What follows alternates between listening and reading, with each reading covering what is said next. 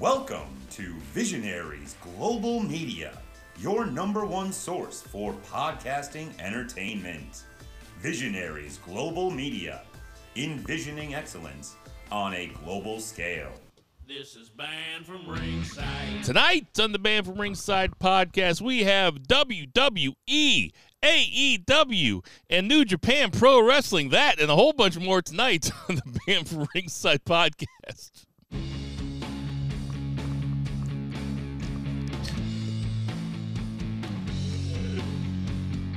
Ditch that nine to five. It's time to feel alive. Hello, Marks. Welcome to the Banned Ringside podcast. As always, I'm your host, Bill Vagey, aka the John Moxley Shishka Job. and sitting directly across from me, we have Jason Cornelius Bell. What's going on, JCB? nice, well played, shish kebab. Okay, that's that's that's good shit. See, this is this is why I have you guys around. The creative process around me is such better than what I could ever come up with. That's you could have gave me 15 tries. I would have never came up with something as good as what we just came up with right there. At least this case, Vice. So on that lovely note, I'll ask the congregation to bow their heads as I read from the latest edition of the Banned from Ringside podcast, volume 315, chapter 3, verse 14. And the good smart say it, hashtag boo the heels. It's all good, baby. Listen, share, subscribe, repeat the holy trinity of BFR. Now, this week, your boy your boy JCB has been on vacay from one of his jobs. It's been a good week, plenty of rest, plenty of wrestling getting in. I'm caught up, ready to talk some shit. And out there in Portland, Oregon, fresh off of his vacation, we had two beer, three beers. Zach Pullman, what's going on? Three beer. Beer for West in the house. Oh man, uh, it's good to be back. Good to be sober, uh, mostly. and, um, yeah, that's uh, that my Moxley shit. You would have thought New Japan was having an advertisement for streaming on Peacock. it was wild. I mean, it really did make me squeamish. Mm-hmm. It- I mean, uh, so you know, I was making a joke at the beginning when I said when I did on the tonight for Banned from Ringside, but we're covering the three big ones tonight, boys. With It's like we the got old a, days. A lot to talk about. It was a you know, if I had to do it over again, I'd say that we're going to talk about a surprisingly uh, newsworthy and very entertaining Money in the Bank pay per view. Uh, a couple John Moxley death matches, Jesus. and uh, you know AEW. Well, we had Collision, we had AEW Dynamite, we had all sorts of shit. Um, we're coming at you from beautiful St. Charles, Missouri. At least Jason and I are, and let's just get this shit started. Let's get to that three count. One, two, three. JCB, kick it off. Uh, let's start with the biggest story of the week. Obviously, we're going to start on Saturday afternoon around 2 o'clock Central Standard Time from London, England, the O2 Arena. Jam packed, raucous crowd. Arguably one of the best crowds I've seen all all year long. That the Korakuen crowd on the weekend, I guess that was Tuesday, Wednesday. That's fifteen hundred, and they were just as raucous. But we'll hold that off for another time. Um, obviously, we're going to talk Money in the Bank first. Um, for me, the biggest story from Money in the Bank is something that didn't happen in the ring. Is John Cena to me was the biggest highlight, and I know you're a hater of John Cena, and I understand that. But to me, his segment, his announcement was something that I've kind of talked about a little bit, but I didn't think we would go this far to where we would talk about possibly having a WrestleMania WrestleMania in London. Um, I think that I've always said that WWE should have gone back to England long before this. SummerSlam is one of the big ones that a lot of people talk about, and then obviously for memorable reasons, British Bulldog and Bret Hart being the main event in London. So it was a big fucking deal, and, and for whatever reason, and I think John Cena made a very good point about why they haven't come back. The crowd tries to take over. The rumors are the crowd tries to take over the show. They root for who they want to do root for. Things along those lines. It's not what WWE or Vince, Triple H, whomever you want to put in that sentence, wants to put out there for their shows. And I get that. But for me, I, this is why I like London. This is why I like the European shows because they have their own way of expressing their fandom. Whether I agree with it or not is totally different. One of the and I'll let you jump onto this afterwards. One of the my favorite WrestleManias was from Toronto. And Toronto was literally like England in this scenario where they booed The Rock to the point where The Rock literally had to flip heel in the middle of the match. This is the same thing with England, London, whatever you want to call it, the European branch of the world. I get what John Cena was saying, but for me, this was long overdue. It might not be, need to be WrestleMania, but one of the big four needed to go back to London at some point. Okay, Zach, what do you think about the John Cena part of it? Uh, it was funny because Triple H acted like he put him in a bad spot, like he was just ad libbing. Yeah, I know. They didn't know he was going to go out there and say that. It's like, Um, come on. what it- was that Yeah. in the press conference or whatever? Yeah, Hunter. Go ahead, Zach. Yes, that's what he said. Yeah, yeah. He's like, oh yeah, it's a great show, but Cena really uh, put us in a tough spot there. and I mean, this is 100, percent and um, this is 100 percent a result of All In. I mean, they would not be talking about going to London if uh, Tony Khan like sold 60 plus thousand tickets in Wembley Stadium. The only reason they're going back to London is so that they can try to break that gate or whatever, um, and just like answer to it. That's just the WWE WWE playbook for competition. Them going to London for WrestleMania is the same thing as them putting NXT on Wednesday night. The same shit. How'd that work out for him? Tell him what he's telling lies. I mean, they went to Cardiff because Cardiff paid them money. London is the number one tourist city in the entire country, in the entire entirety of Europe. Um, they're not going to pay them money to go. The only reason they would go back is just to compete with AEW. Well, you I'm know, not saying it's wrong. It's just that's just what it is. yeah, cool. I mean, competition is good. Let's let's get these motherfuckers competing. I don't know. I mean, I, I just have to. I just really have to roll my eyes at the John Cena promo thing, talking about how I'm here because of you. I'm here. Be-. It's like another one of these fucking promos. That's what he John does, man. Cena just sucks the crowd's dick. It's like get out of here, fucking doing his black preacher shit. Get out of here. Hit the bricks, John Cena. I thought Grayson Waller stole the segment. though. That's the Grayson other Waller thing. Was great. That's the other thing that I wanted to talk about was the Grayson Waller part. I don't know how the country slash continent of Australia feels about him making them the heel. but I mean, Grayson Waller looked completely comfortable in that segment. I in agree. a very big spot with a very big star, and I'm thinking, you know, uh, the um, the cultural critic Wesley Morris has this uh, theory about certain guys getting market corrected, like in terms of like actors, like they'll be like Rob Lowe and uh, Andrew McCarthy. They, they kind of fill the same space in the 80s. Mm-hmm. And Andrew McCarthy came along first, and then Rob Lowe market corrected them and kind of Yeah. took his, like, kind of drift drafted off of him and Right, like- took over. Bye bye. It looks to me like Grayson Waller is going to market correct Austin Theory because he brings everything to the table that Austin Theory does, and he's better at it. So that's just my that's just a little thought that I had while I was watching it. Anyway, the segment was fine. He obviously didn't put Triple H or WWE in a bad spot. John No. Cena's not going out there and ad libbing that. No, not They that. are- no, hell no, not that. uh, you know, it was it. You know, it certainly made the pay per view more newsworthy. The pay per view did not need any more juice though, because No, the pay per view there was plenty to talk about. Solid. And you know what? Just for the record, I'm for them having WrestleMania in England. Because then it'll start at like two o'clock in the afternoon. Like by No, Saturday if I'm Sunday to take off Saturday afternoon, be like, God damn it. That's fine. No, it's a perfect excuse for me to take off. I take off for Wrestle Kingdom. I'll just take off for WrestleMania Saturday. I don't have no problem with that. Let's start at the top of the card with the men's Money in the Bank. Uh, Damian Priest obviously winning the Money in the Bank match. Uh, I was kind of surprised that this was the curtain jerker, but I thought it was going to be the ladies, but either way, this was both. I thought Money in the Bank matches were good. I thought this is the better of the two, easily by far. Um, the LA Knight teases were, even though I picked LA Knight, I just thought that this was going to be the time that they were going to pull the trigger. Obviously, London really, really behind LA Knight. As soon as he hit the scene, it was an LA Knight crowd.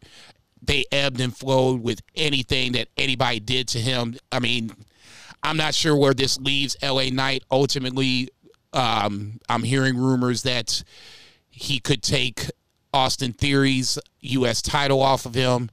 That would be a nice consolation prize, if anything. I think uh, as much as I said that Becky Lynch, I picked Becky Lynch for the women's, even though, and my argument was she didn't really need it, but it would just kind of be um, a nice little, I guess, uh, in the cap. yeah, uh, fills out the resume a little more. Damian Priest doesn't need it either, but I think this was more so of giving him his flowers, I guess, for the last four months since his match with Bad Bunny in San Juan. That was kind of a, a major test to see if he could, you know, carry the top of the card. Him and Seth Rollins obviously did a good job on Monday Night Raw. So now all things given, I, I have no problem with uh, Damian Priest having the money in bank. It gives more intrigue to a possible Judgment Day breakup. Damian Priest is legitimately someone that you could see in the ring that could beat Seth Rollins, that could beat Roman Reigns in a scenario where both have been beaten down. Um, LA Knight, like I said, I think it, his time will come probably in the mid card, which ultimately is a shame because I'm a big LA Knight fan. I was liked him when he was Eli Drake, but I, I was I would say You did. They- I remember that you were you were high on him when he was Eli Drake. I would probably say they got this thing right ultimately. Damian Priest is probably deservingly more so of anybody else. LA Knight was we all forget, you know, now that he's gotten over with the crowd. When he first walked in the door, he got buried real quick by uh, Bray Wyatt. You know, thank God we've kind of all kind of conveniently forgotten about that. But Uh, what do you think of the win, the Damian Priest win? Me? Yeah, Zach. Sorry. no, that's fine. Uh, I uh, was pleasantly surprised. I picked Logan Paul going into it, and uh, I thought LA Knight was like a solid second choice. But uh, I was pleasantly surprised. I think it, I think it's a good fit. Uh, Damian Priest does a good job, and uh, I think you know he can hold on to it for a while. I'm just glad that he didn't cash in like that night or on Monday. I'm glad nobody cashed in yet. I get so fucking tired of them just ruining the stipulation, and ruining the story. Uh, don't cash in on the mid card title either. That's the next thing. That was the three things I didn't want to see. Don't cash in the night of, don't cash in the day after, and don't cash in for the mid card title. Yeah, absolutely. Uh, but the match was fantastic. Uh, the Logan Paul Ricochet spot was scary as hell. Uh, but the match overall was uh, really good. I'd say the only thing better than watching a WWE pay per view on like a Saturday afternoon is watching it on a Sunday night on delay after you come home from vacation, sitting on your own damn couch, uh, like a family vacation on your own damn couch with just yourself and you haven't watched a TV in like a week and you can just sit there and chill. And then the curtain Uh, jerkers, the men's Money in the Bank. That is pretty nice. It was, it was, I was like, I had almost forgot because I just wasn't on my phone or on screens really at all. And I forgot about the pay per view and I got home and I was like, oh, all right, I'm sitting down on the couch. What am I going to do? I'm like, oh shit. And I turn it on and then it's like the men's money in the bank. I'm like, oh shit. Uh, it was good. And the match was awesome. the match uh, ruled. It was way fun. Uh, I'll just say this: we have, we don't say this all the time. We talk about Friends of BFR, but if you are on Facebook and you're not in our Friends of BFR group, uh, find Friends of BFR on Facebook and uh, hit us up because we had a rollicking conversation there for the men's Money in the Bank match for sure. Uh, it dwindled off as people probably had stuff to do. You know, it was Fourth of July weekend, but um, Friends of BFR. It was a lot of fun to talk about. Um, the I'll go with the Ricochet Logan. Well, let me go with D- Damian Priest first. Um, for the record, we all I said that there was going to be some points moving around because we all had such different picks, but we all had Damian Priest third to win, so we all got four points for that. um, Damian Priest is a it's a cool pick. I was not disappointed with it. Um, once Logan Paul went through that table with Ricochet, I was like, well, he's out. I was like, okay, is he okay? There's the, the first question. I mean, you know, damn the kayfabe portion of the program. That was a a scary spot where Logan Paul was going in head first, and when he hit that table, I was just like, "Oh Jesus Christ!" Well, I mean, that, that spot was designed to take him out of the match and to head towards Ricochet versus Logan Paul. Agreed. At at uh, SummerSlam, which is cool. Uh, the LA Knight spots were perfect. I don't really mind that he didn't win because maybe he can get some of that Kofi slash Bryan Danielson juice, where like people are like, oh well, this is the guy that we want to win, and they're not going to let him win, and then they should just hold off on him winning. And I think that he should go bigger than the. I think he should go bigger than the uh, mid card. I think he should go for the heavyweight belt at some time between now and WrestleMania. Maybe him versus Damian Priest at some time. So, just a yes or no question: Does Damian Priest cash in successfully?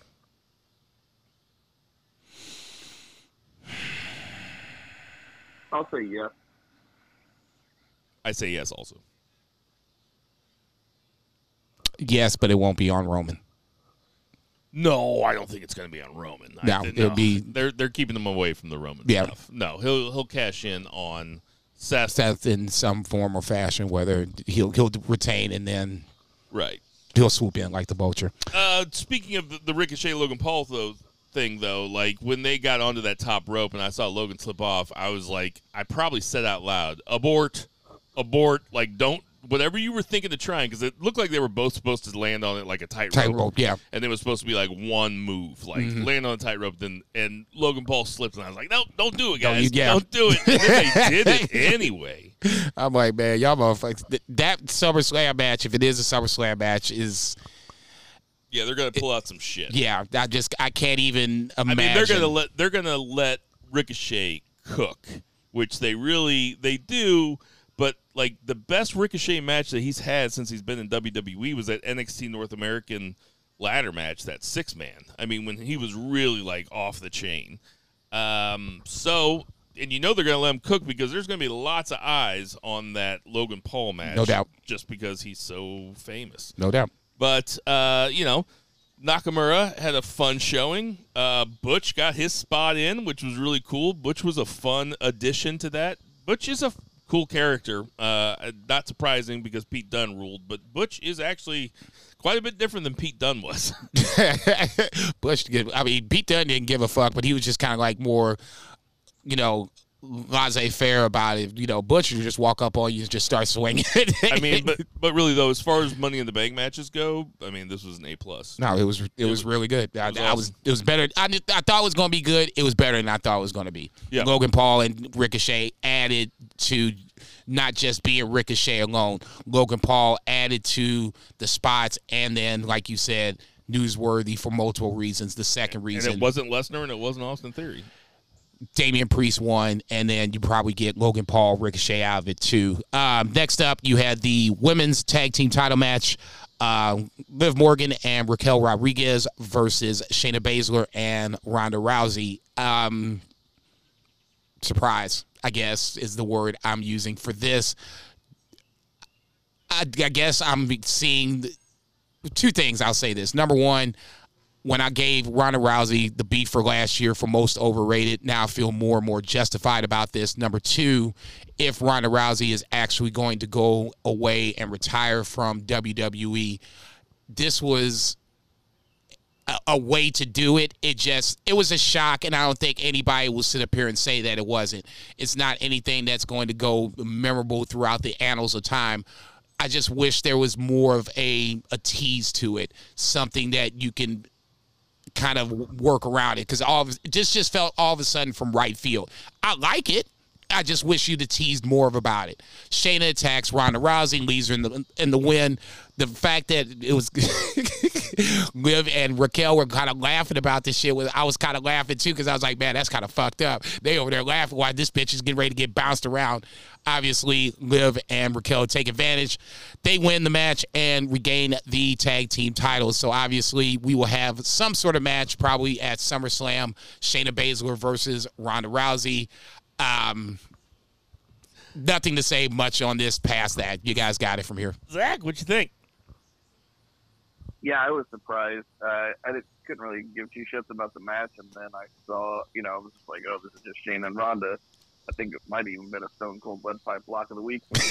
And, um, See, there should be a penalty for that. If we're gonna put a Stone Cold lead pipe, and I'm not saying you should get it, but when we reset it, at some point, We should do a. there, if we put a Stone Cold lead pipe lock of the week on anything, you should get the point for getting it. But if you miss it, you should get minus one, two points, something like that. no, more than that. Okay, well, whatever. I'm just saying It's got to be like a real penalty. five. You can't you can't jerk off for like 48 hours. Whoa, hey, man, what the hey, hey, hey, hey, hey, hey, hey. uh, this is this, this is a. This God is, damn. this is lazy. I mean, like, yeah, it was shocking because there was nothing at all that led up to it. It's, I mean, uh, yeah, do I want to see Shayna Baszler versus Ronda Rousey? At least they'll be able to tell a story, but it didn't sound like they had a story ready to go because the Raw promo was like, oh, well, okay, so she overshadowed you. It's like that one. But then why'd you win the tag belt with her? NXT Yeah, champ for I uh, in the Observer, he said that Ronda Rousey has like a hard out date, and she's like gonna be out and done with WWE, and that the whole plan was for them to have like a slower build of this, but she broke her arm, and so they still just wanted to run with it. But Well, yeah, that's cer- pretty much the main thing. Certainly makes uh, Raquel and Liv look strong, like look like strong champions. So good job, good job there, guys. You ain't shit. Next up, you had Matt Riddle versus Gunther for the Intercontinental Championship. Um, I almost feel bad for Matt Riddle at a certain point. It just he's a name that it, it has some credibility, but ultimately, without Randy Orton and him taking a little hiatus to get his shit together, he has come back and not been anywhere near as hot as he once was. Once again, there was a time where he was put, pitted up against Roman Reigns, obviously not to win, but that plus Randy felt like Matt Riddle had a, a higher ceiling than what he has right now. Feels like now he's hitting that said ceiling. Gunther wins, but the bigger story coming out of this was obviously the return of Drew McIntyre. He takes out Gunther to set up what possibly is going to be an Intercontinental Championship match at SummerSlam. Gunther versus Drew McIntyre. We always talked about who was going to be the one to beat Gunther.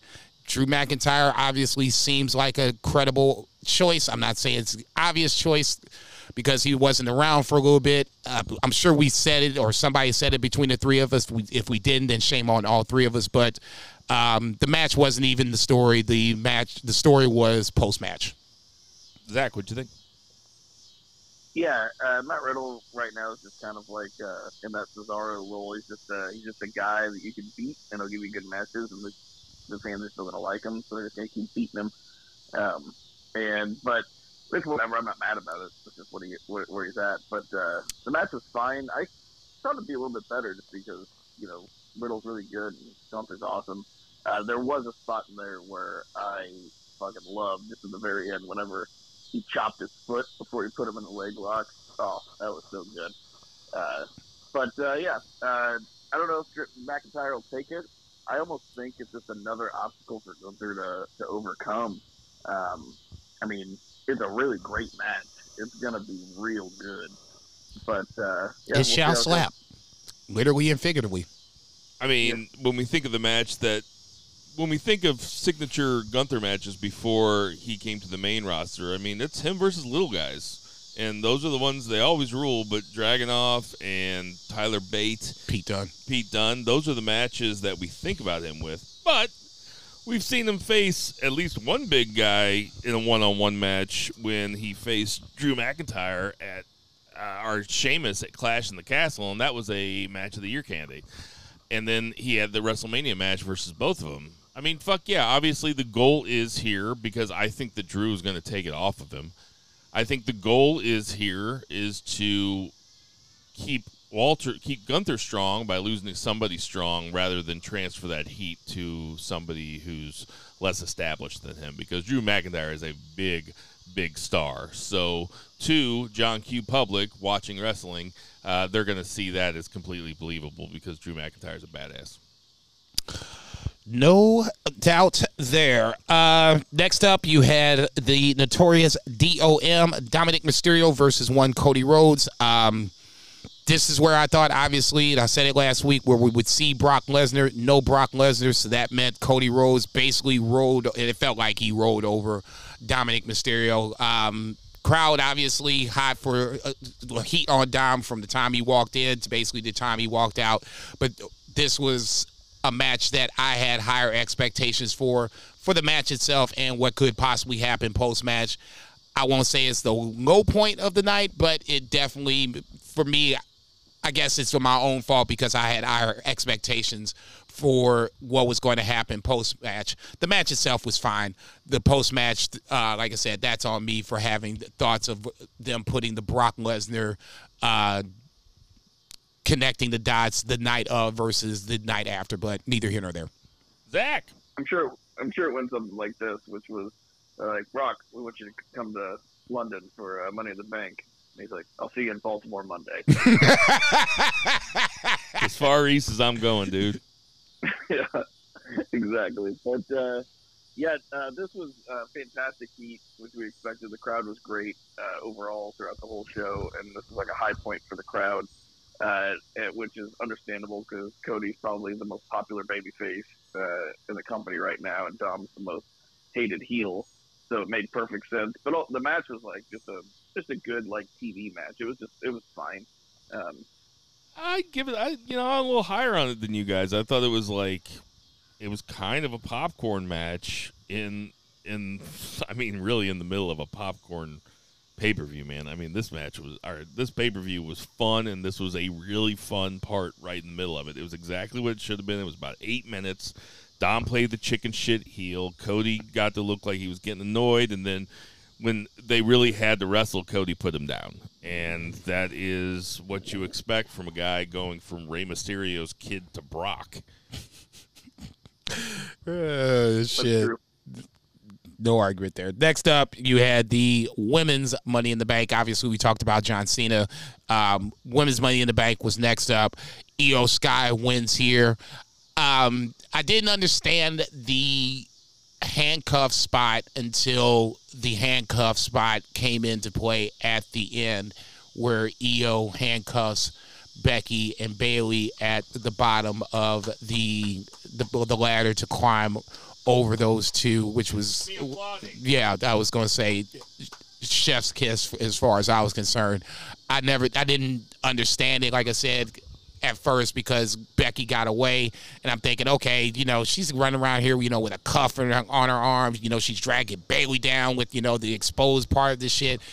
You know, this just doesn't make sense. And then finally, the payoff came, and I was like, well, goddamn, it made Io get the receipt on Bayley from Bayley pushing Io off the top where clearly there was already friction coming in and I was just kind of waiting to see where Bayley would come in to give Io the uh, the shaft so to speak.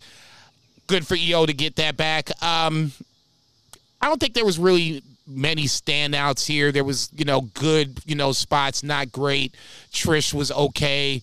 Zoey Stark should have stood out a little more, didn't. Io did what she was supposed to do, but she was the star of the show essentially, and she won the match. Um, from that point, spinoffs, obviously, Becky and Trish is a spinoff there. Bayley is going to have some problem with Io winning.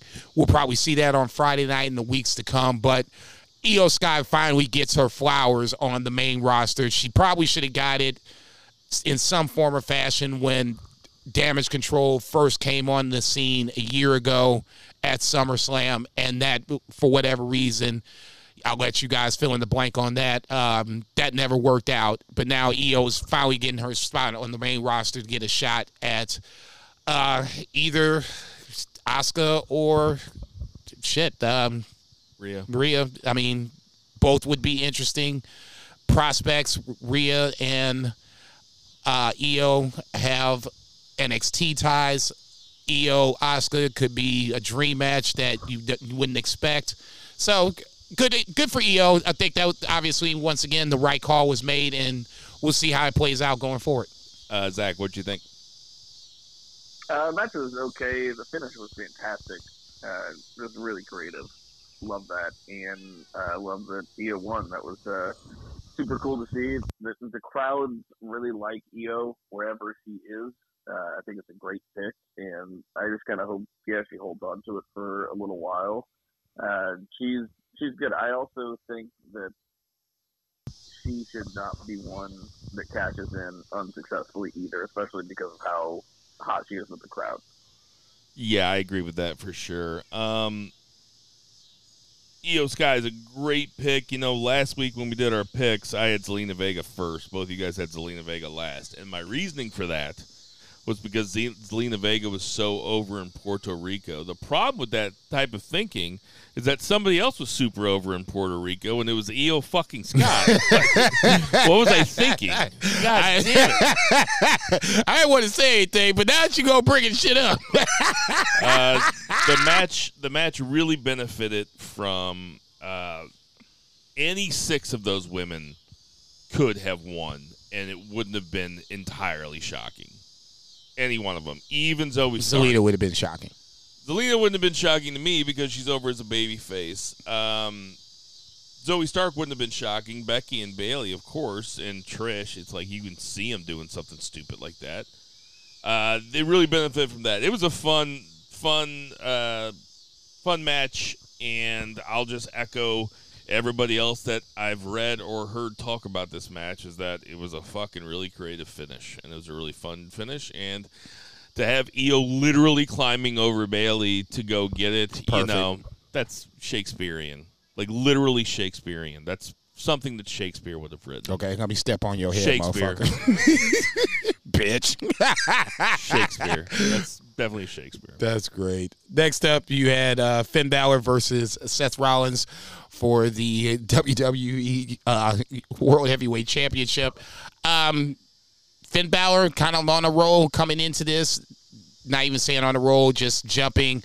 Seth Rollins getting damaged as we've gone along. So Seth coming in with banged up ribs, but now the specter of Damian Priest lies over the the match itself. Obviously, he comes out where it distracts Seth Rollins. Finn takes advantage of it, but then Damian Priest distracts Finn at the top before the coup de grace. Seth takes advantage to get the win.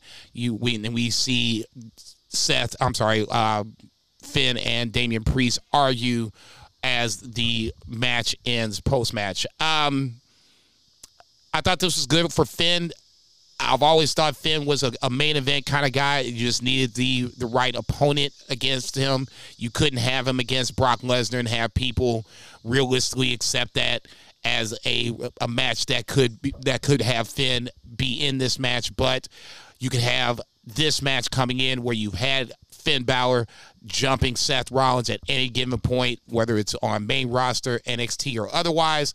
And then he's taking advantage of those injuries in this match to where now there was a point where I was like, is this getting ready to happen? I was like, no, I ain't going, oh shit, this might happen. So even me watching it after the fact, um, I wasn't sure what was going to happen. I was certain that Seth was going to win, but they at least gave me points where I was doubting myself.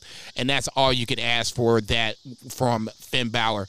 Seth just got this title. Like I said, it's, for me, it's just going to be a minute. But the match itself, I thought was good to where you capitalize on the build leading up to it. You made Finn look strong. And if you wanted to run it back, you have an at least an, a quote unquote out because Damian Priest distracts Finn. If you if you didn't have that, you could arguably say that Finn was had the advantage throughout the match. Obviously, Seth has his moments, but Finn Balor was at least in a position to win that match. So you can run it back, or you can give Seth somebody fresh moving forward. It's how they want to play it. Zach, what do you think? One thing that is very uh, nice about these WWE pay per views since Triple H took over is how breezy they are. They never overstay their welcome. They're you know three three and a half hours, easy breezy. It's like uh, it's like a takeover, but without like that level of match quality. Um, you know, and they also do them every month, so it's a little bit different. But um, I will say I would have sacrificed a little breeziness to have this match go a little longer. Uh, they did about all they could do in the time that they were given, but for a world heavyweight championship match, uh, you know, I kind of went into this, and maybe it's just um, expectations. Uh, you know, if I see a, a an IWGP World Heavyweight match, like that should go in 25 minutes, right? I just for sure going 25 minutes. I went into this kind of thinking the same thing, and uh, well, they got like 15. Uh, just like a very different match. Uh, this could have been a TV match, and it was great. And they, uh, as far as like the work, they're both phenomenal. But uh, I was just maybe expecting more. Uh, Money in the Bank is like a, a kind of a it's WrestleMania and like the big four like S tier. It's like an A tier pay per view. I just thought uh, we'd get a little more out of uh, a main event like this, especially. And I don't want to uh, steal anybody's thunder like leading into the main event. Uh, pretty much all that mattered in the main event was like the last ten minutes anyway. You could have cut twenty minutes out of that shit and uh, would have the same amount of impact. Yeah, I mean, I agree with everything you just said. It, they they never really got out of second gear, and you know these two guys are capable of so much more. So maybe they made the decision. Hey, if we're only getting this much time, let's hold something back because I have to think they're going to be involved with each other at SummerSlam in in, in some capacity. I mean, SummerSlam's the next pay per view, right? Correct. It's like, what beginning of August? Nah, I think they said five weeks, so it's it feels like mid August, towards the end of August. Uh, whatever I was going to say, the twenty second feels like it's right. You're telling me there's no Great Balls of Fire? There's no Great Balls of Fire this year. Sorry, we're gonna uh, we're skipping that this year. Bring Vince back. Speaking of bring Vince back, main event time. You had the Usos versus Roman Reigns and Solo Sikoa, the Bloodline Civil War.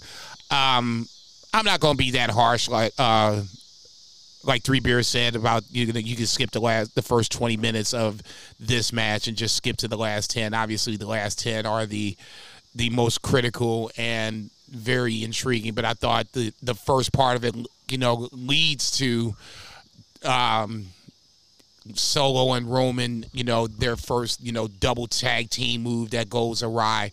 Um, Solo Sikoa, you know, kind of shaking Roman up. Just, you know, the first time we've seen Roman actually have true vulnerability after, you know, the, the Usos double team him. Solo has to actually be like, you know, hey, motherfucker, you know, get your ass up, you know, get, get up so we can, you know, fight these jokers off. And then obviously, you know, you had the, the four guys fighting in the middle of the ring. I never thought that it would. I, I said before that if Roman Reigns didn't defend the title at SummerSlam, this is where I would have a problem with it. I would have never guessed they would win Jey Uso, but now after this, seeing how it plays out, seeing how London erupted, how I was like, oh, okay, you know, now I see where you're going with it. It all makes sense. Um, obviously, the Usos win the match. Um, I won't say it was the best match of the night, but it was the, the match that made me think the most. It, it it, it made me invest towards the end where you can kind of see the the big crack, not even from the bloodline anymore, but the first crack of Roman Reigns. They made a big deal about you know him not being pinned in three and a half years before the match even started. Uh, quiet as kept. Jey Uso was one of the first guys to pin Roman Reigns coming into the main roster. So there's a lot of I guess, you know, history, you know, uh, for lack of a better term, with these two. And now you've come with this full circle where now Jey Uso may not be the biggest baby face in the company, but he's damn sure the biggest baby face on SmackDown right now because now you can see him having a legitimate, you know, argument for having Roman Reigns and a title match at SummerSlam. If that's where where to go, I think that's where they're going to go.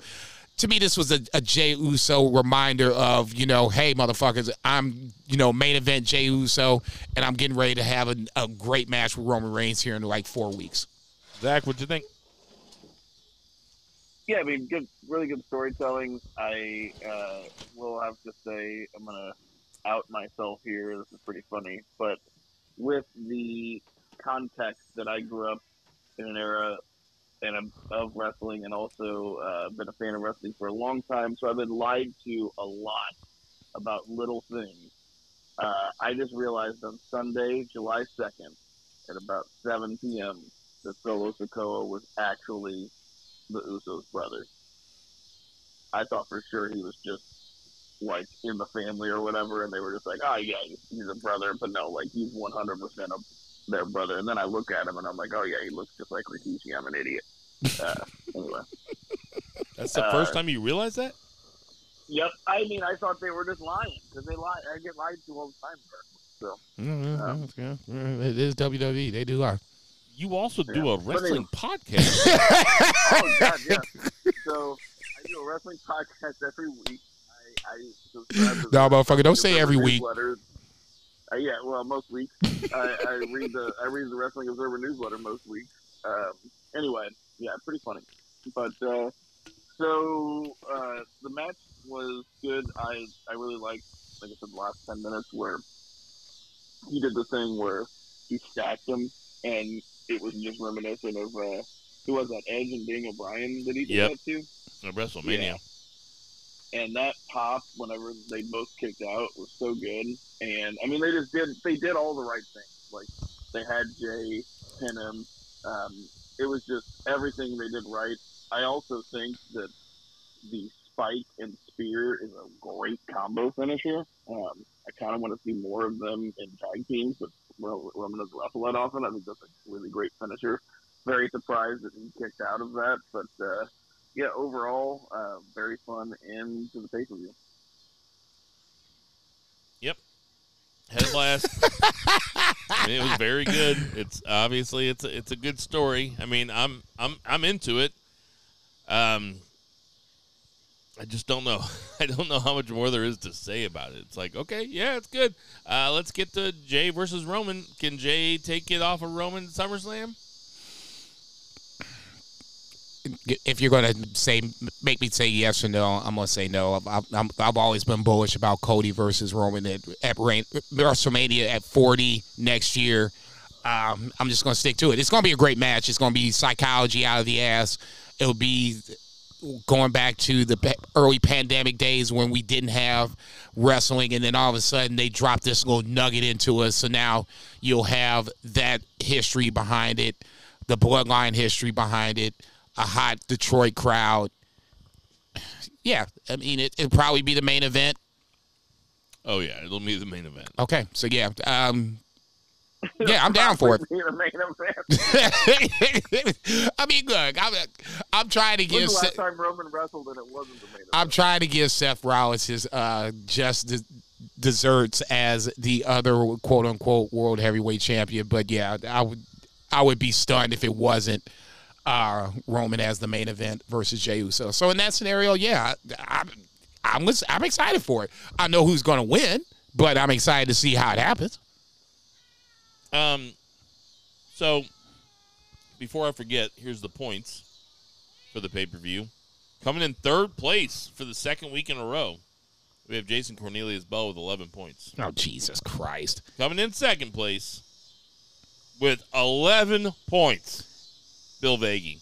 Hey man, hey and man, then Three beers. Zach came in first with 12 points. hey man, can I ask a question? Yeah, If we got the same amount of points, how am I coming in third? it's my notebook. Oh, okay, okay. So if I wrote it in this notebook, I would come in second. Yeah, we'll see. We'll talk. uh, why don't you give it a grade? Zach, what's your letter grade for the pay per view? Bill just uh, outed himself as the kid who would never give up the controller when playing video games at his house. 'cause it's his house. Yeah, I was about to say, dude, you lost. How come you never have? To, how come? How come you never have? To, it's my Uh, house, dude. I'm not giving it up. uh, letter grade, I'd go B plus. I got a B plus. I was just gonna say the same thing. It's sad that we all agree upon it, but I think this was at least a. I'll speak for myself. I thought it was a pay per view that hit the marks and Didn't you get Forbidden Door like a C? dude, eat a dick. Don't be mad because Royal Rumble sucked. Okay. D minus. You always go lower than that. You always go lower than this. Okay, Did- what did I just say? What did I just say? That's B plus. that's gonna do it for our two count or for our three. Let's oh get, my Lord, have let's get to mercy. that. Let's get to that two count. Oh Jesus. Okay.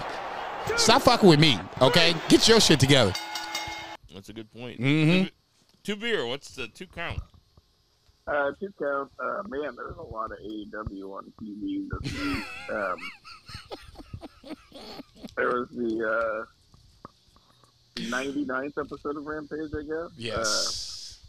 Uh, but um, not too much on there. Um, if you think that you should go out of your way to watch Claudio versus Commander, which sounds like it's something you should go out of your way for, um, it was just kind of fine. So don't bother do. I don't know how much time you got. if you if you're a commander fan, knock yourself out. Go out and watch the match. If you if you aren't, it's a skippable match to, to go ahead and and not watch. Essentially. yeah, it seemed very unskippable for me. And then I was like, well, shit. Mm. I'm glad I was watching this while I was working.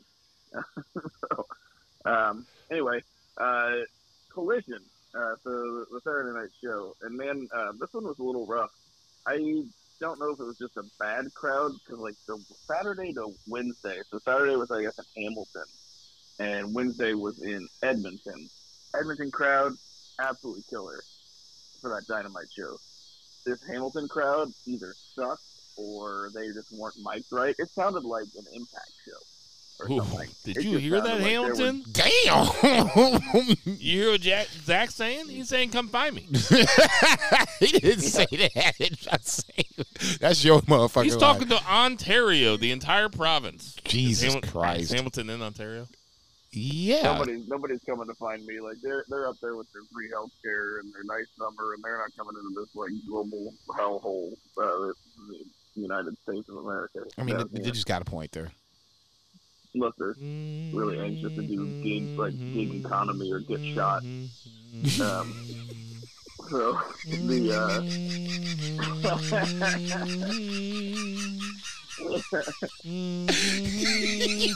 You ain't shit, dog. you ain't shit. I just think it's I think it's a funny idea to have Zach just run down the U.S. while I hum Oh, "God God. Bless America" in the background on this fucking hellhole with our fucking Nazis, Right. and our fucking Fox News, and our fucked up healthcare center. Has some fireworks in the background, like five. you know, somebody's got some fireworks left. You know, somebody's gonna be shooting them here in like five or ten minutes. That's a funny oh shit. yeah, no, they're all at my fucking neighbor's house, fucking blowing them off. The past few days, even though it's illegal here in Portland, they don't give a fuck. There's no cops. Like, Dude. anyway, just a lawless. It's anarchy. Anyway, um, Good thing you moved there. so the um, uh, MJF beat a jobber. Ethan Page came out and had like a pretty good uh, promo, like that he cut on MJF. Very fiery, maybe a little too fiery. Uh, delivery and stuff uh, wasn't, but uh, it was very solid. He was a hometown boy, um, and they wrestled. But uh, but again, I just don't think after the after the promo, which the crowd got behind because he was like from like Hamilton, uh, and he was like talking about his dad worked at the plant down the road and stuff.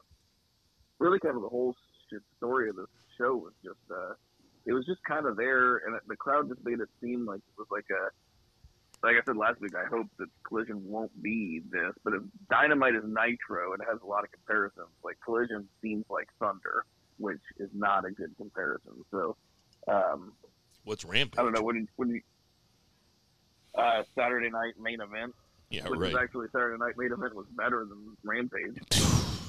Dude, I mean, don't get me started about that. I, want to get a Saturday night Oh. main event shirt. Um, Sorry, not not main event. WCW Saturday night. Remember it had the cool like uh, the doors that like open like uh, robotic like metal doors. Right. That was very cool. It Yeah. would always have like the Steven Regal would always wrestle. Uh, anyway, I'll I'll talk about that show for three hours if you let me. So I'll stop. it was cool seeing Ethan Page show what he can do as a babyface, and it was cool that the crowd was behind him. Uh, this is some house house shows shit though. Like when the hometown guy comes out and gets a title shot out of nowhere and then just loses clean. It's like, I mean, that is that that is a house show move if I've ever seen one. Yeah. But you know, it, it, it was it was fun because I didn't expect Ethan Page to come out, and I Yeah. was I definitely uh, was watching it intently. I was like, well, this is different. Uh, but yeah, it was all right. Connected the dots. You know, Ethan Page and MJF had history and all that stuff, but it, I don't know. For me, as an Ethan Page fan, it it, it just frustrated me. You you literally saw in the, the promo he had beforehand what he can do, and then, like you said, he ends up losing clean, clean as a whistle to the champ. to the champ that beats most with some fuckery in some form or fashion. Yeah. But you, you're beating uh, you're beating Ethan Page clean. All right, man. Well, ain't that? That's why it's a house show shit. That's because Ethan Page ain't that big of a deal. I mean, we're agreeing. Yeah, ultimately that's that's where I'm going with it. Now you TK just basically stamped the fact that for me, Ethan Page is has hit his ceiling. This is who he is. When I Expect no more. when I was in high school on the freshman basketball team, there was a guy on my team. Not gonna say his name, but he sat at the end of the bench with me. But he sat a little bit further down the end of the bench. Like, Damn. He didn't even get in garbage time, right? Damn. He used to come out during the first half and not wear his jersey under his jacket because we had like basketball jackets that he'd wear because he was so sure that he wouldn't go in in Yeah. the first half that if they told him to go in, he would take off his jacket and he wouldn't have a shirt on. It was pretty funny. Anyway, that guy had a his dad was a coach of another team, and for that one game when we played the other team, our coach started him, and he was like, "I just wish he, I just, I don't, I didn't want him to start me." That's how I feel like about them giving Ethan Page the uh, title shot. It's like Okay. he was, he was in Hamilton. No, I get it, and th- and that's completely fair. Okay, like I said, for me as a fan, it just it was the double whammy. It's that plus the fact you know he loses clean.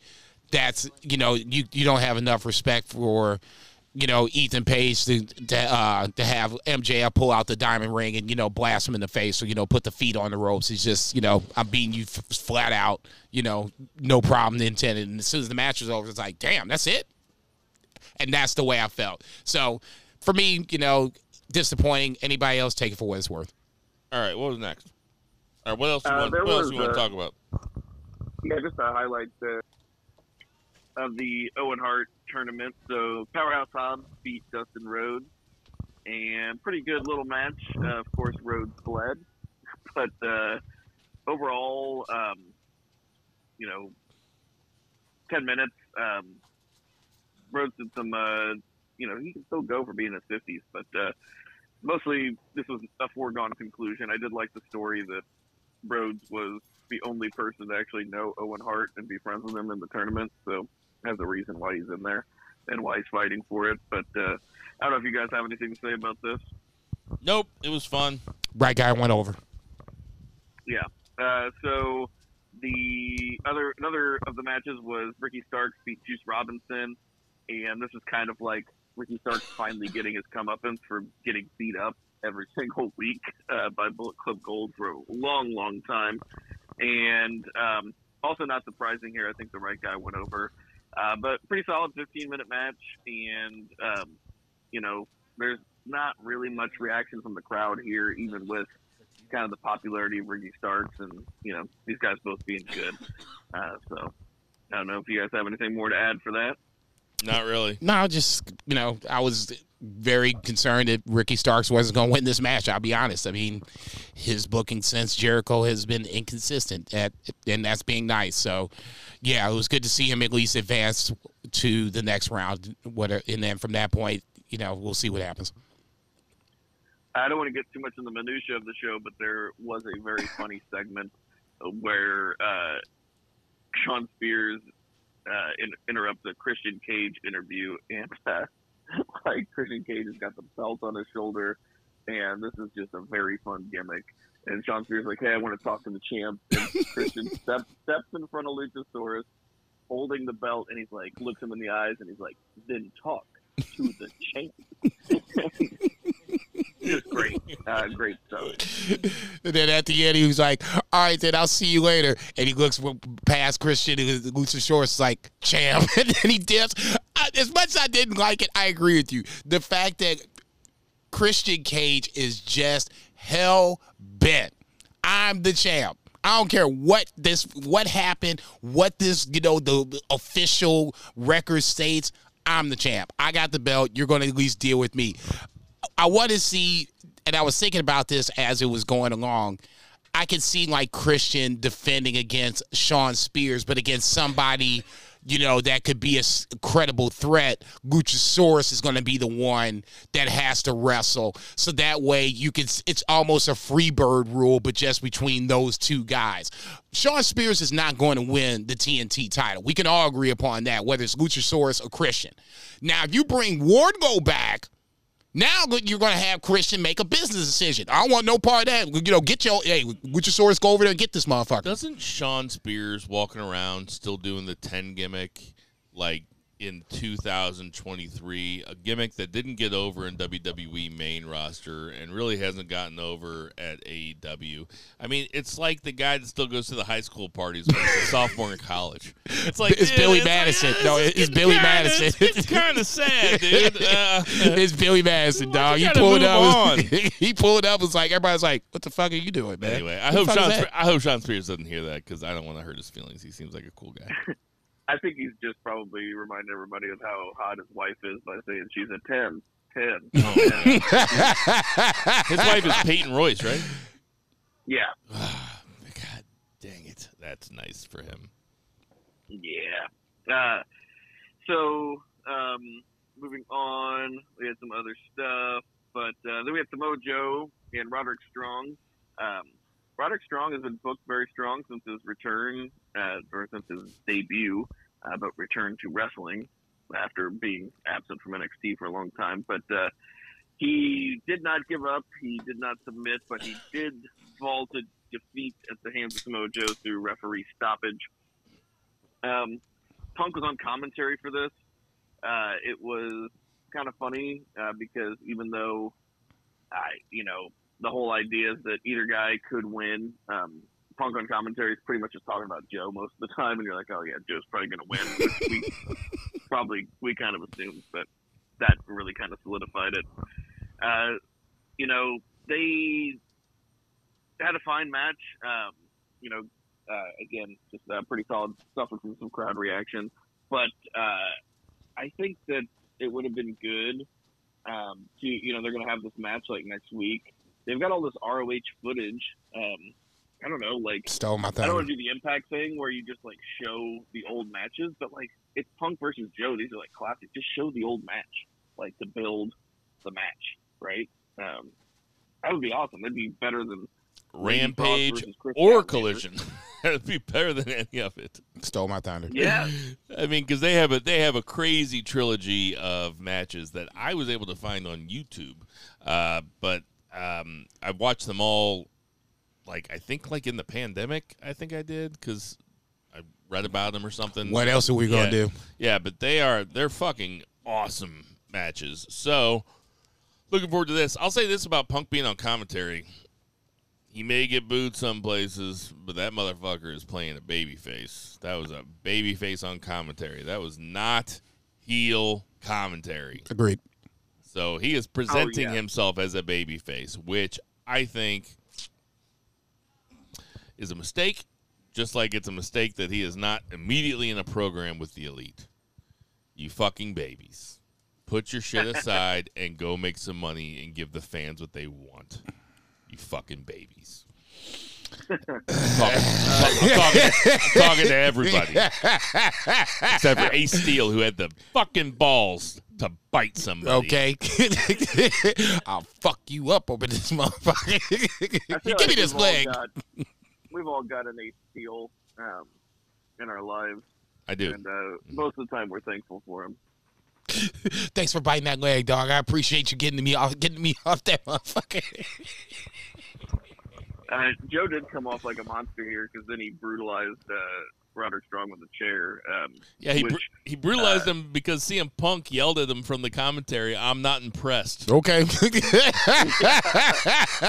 I got something for you here. Take that. beating Roger un- Strong catches strays. Starts- I know, man. That's what happened. He started beating up an unconscious man.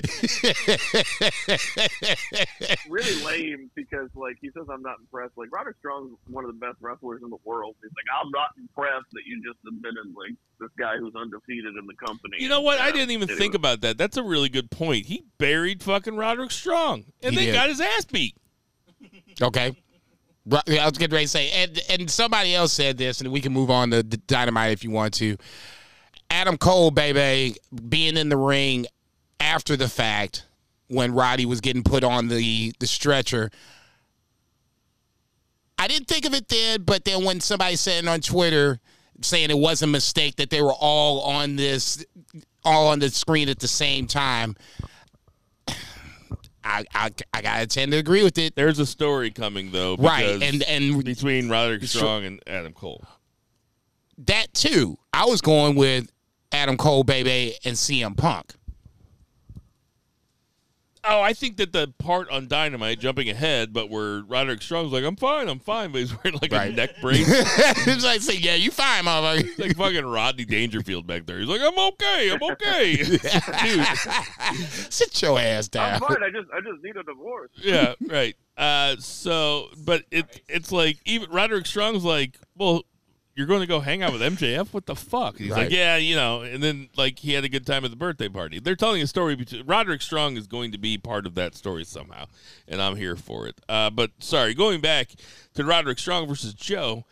I've been saying this for a long fucking time. When in NXT, when Roderick Strong would have big matches, Roderick Strong fucking rules. He kind of reminds me of like he kind of almost reminds me. Now, f- wait with me here. I'm getting Oh, somewhere. shit. He kind of reminds me of Benoit because it's like as much as he tries to have a personality, his personality is just kind of angry guy. You know, when he's in the ring, like the guy just really is devoid of personality. But technically, he fucking rules. He'll just never be as big of a star as Adam Cole, baby, because Adam Cole, baby's got charisma for days. Three beer. I'm, I'm gonna let you enter your joke here if you want to before you go to Dynamite. No, I'll leave it alone. I will say the highlight of is Kevin Kelly. He's so good, and uh, I, love, I love that me not having a joke is. It's the bigger joke than the actual joke itself. Uh, and uh, really looking for it next week. Uh, I mean, we got Punk versus Joe and Starks versus Hobbs. They both have history, so I mean that that sets up like a good show. So uh, I just hope they're in a better city than Hamilton, Ontario. Come find me. oh, oh! There we go. That's my boy. That's my boy. Uh, seriously, CM Punk versus Samoa Joe in a match that counts for something, though. I mean, that's pretty good TV. I'm down for it. Yeah, I was getting ready to say. I know my wrestling Gordon Sayer high five time is probably salivating at the, the thought of this happening. So yeah, I think this is going to be. I always thought it would be Punk versus Hobbs. I'm gonna still stick to that. Um, from that point, I'm not going to say who wins that match because I mean, you got CM Punk in the final. It's going to be hard for me to see CM Punk not winning that and then spinning off of that. If Powerhouse Hobbs wins, I'll be the first in line to grab a spoonful of shit needed, but I got to see it first. Yeah, Punk Hobbs has been was my pick from the beginning as well. So, uh, all right. So uh, Dynamite opened up with uh, this blind eliminator tag team tournament, which is basically Battle Bowl, but spread out over different weeks on TV, and it's pretty good.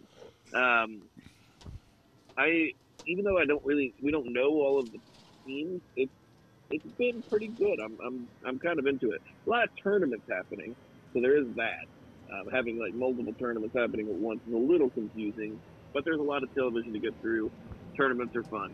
Uh, this one had Orange Cassidy and Darby Allin, who have also like teamed in the past, so uh, it got so wild that they're you know thrown together, and then we have Well, yeah, at least they were at least they were facing guys that uh, you know have never teamed never together. never been together. Yeah, Dare I And say win the former tag tag titles champ. at any point? uh, Keith Lee and Swerve Strickland. But um, this was very fun. Uh, this was the best Keith Lee has looked uh, since uh, ever uh, in AEW. Uh, all of these guys are just absolutely fantastic. I think specifically Darby and Swerve are probably each other's best opponents. I've seen them wrestle in Defy. Uh, they're just absolutely phenomenal. Orange Cassidy is good every week. Um, this was such a departure from, like I said, the, the crowd with this match. Um, this just felt like an A show right off the bat, and uh, I really love this. Uh, lots of back and forth with Keith Lee and Swerve Strickland. Which Jesus fucking Christ, are we ever going to get a match between those two? This thing has been building since they lost the tag titles, and we've had multiple champions since then. Uh, but overall, um, yeah, really good. I don't even know where to start. Honestly, to me, Keith Lee is the the focal point for before before the match, and then after the match, you got Darby Allin. You know, when's the real Keith Lee gonna stand up? Type shit. Um, I don't think Keith Lee has. This is the best he's looked. I think this is maybe the healthy, healthiest he's been. And then you got guys that are willing to sell for him. Where you got Darby, you know, gunning himself, getting flung from one side to the ring to the other. So I'm not going to sit up here and say that Keith Lee, you know, this is his high watermark, so to speak.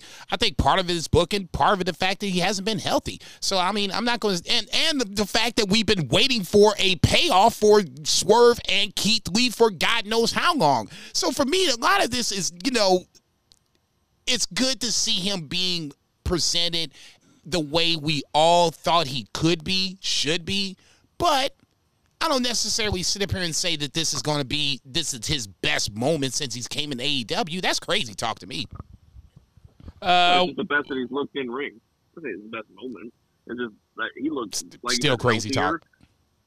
So, uh, so you're going to say since he's walked in the door, this is the best he's looked. Mhm. Wow. he pulled some Ali Shelley on me. Yep. um, okay, I'm gonna say something that you might not expect from me because I'm not the biggest Keith Lee fan. But if you're gonna push Keith Lee, and it, it because listen, the guy looks like a main main eventer, he wrestles like a main eventer. He's kind of a weird dude. I don't know if you've ever heard an interview with him. Like he is a strange dude. But what, not nine wrestling? Yeah, his shoot style. If you Okay. ever hear an interview with him, he is weird. But listen, he's not getting any younger. He's not getting any smaller. So if you're going to have that guy main event, I would like to see a Keith Lee MJF uh, uh, feud. I wouldn't mind seeing them in a program together. Okay, let's talk about the elephant in the room that That's who we're talking about. No, the other elephant in the room. Um, the CM Punk bag that has that's gotten referenced in the last, I guess, in this AEW circle. Um, it's been referenced about this bag that what is in the bag that CM Punk has. If this is going to be a second title, then now you can we can start talking about Keith Lee in this mix of being a second world championship if this is going to be a second, if this is going to be a brand split, it feels like you know it always com- it's always coming back to I can't remember who said something about you know you know somebody said you know what what you have in this bag punk I'm interested in. Jay White, that's who it was. Okay, Jay White said it on Collision. so now you know that's it's either we're to have two champions and we're to do a, a soft brand split, or we're going to ultimately get to a unification bout where it's going to be Punk versus MJF. I don't care how you do it. But if you're going to have a, this quote unquote soft brand split, now Keith Lee's in play. if you don't, then Keith Lee is just fodder for MJF. And how you do that is as is fuckery the way you should have did it with What- uh, Ethan Page. What if Punk has like his version of the FTW belt? It's Oh, called stop like, it. It's called like the straight edge belt. Oh Jesus Christ! and you have to blow in the blow in a breathalyzer of, speaking of straight edge, give me the, shit. every single day, every single day for the last month, for the month before the match. You got to be clean. That's a straight edge belt. Just make up another belt. That's what Taz did, and now his kid's gonna defend it. It gets hide from that Yeah, 70s show. Jungle Boy should just come in with the 90210 belt. He's like, hey, this is my belt. Hell no. My dad gave me this belt. Hell no. You ain't shit. God damn. It's not a belt. You ain't shit. Go ahead, Zach. Man, get, get, Yeah. take All take right. the wheel, man. Please. Lord have mercy. Again, I don't want to talk about every little thing here, but uh, I do. We'll talk about this video package because uh, it's Allin talking about Nick Wayne, and I know everybody like on this podcast has has seen Nick Wayne wrestle. Nick Wayne is an absolute prodigy. Um, so for those of you guys who are listening who have not seen him wrestle, just Google Nick Wayne.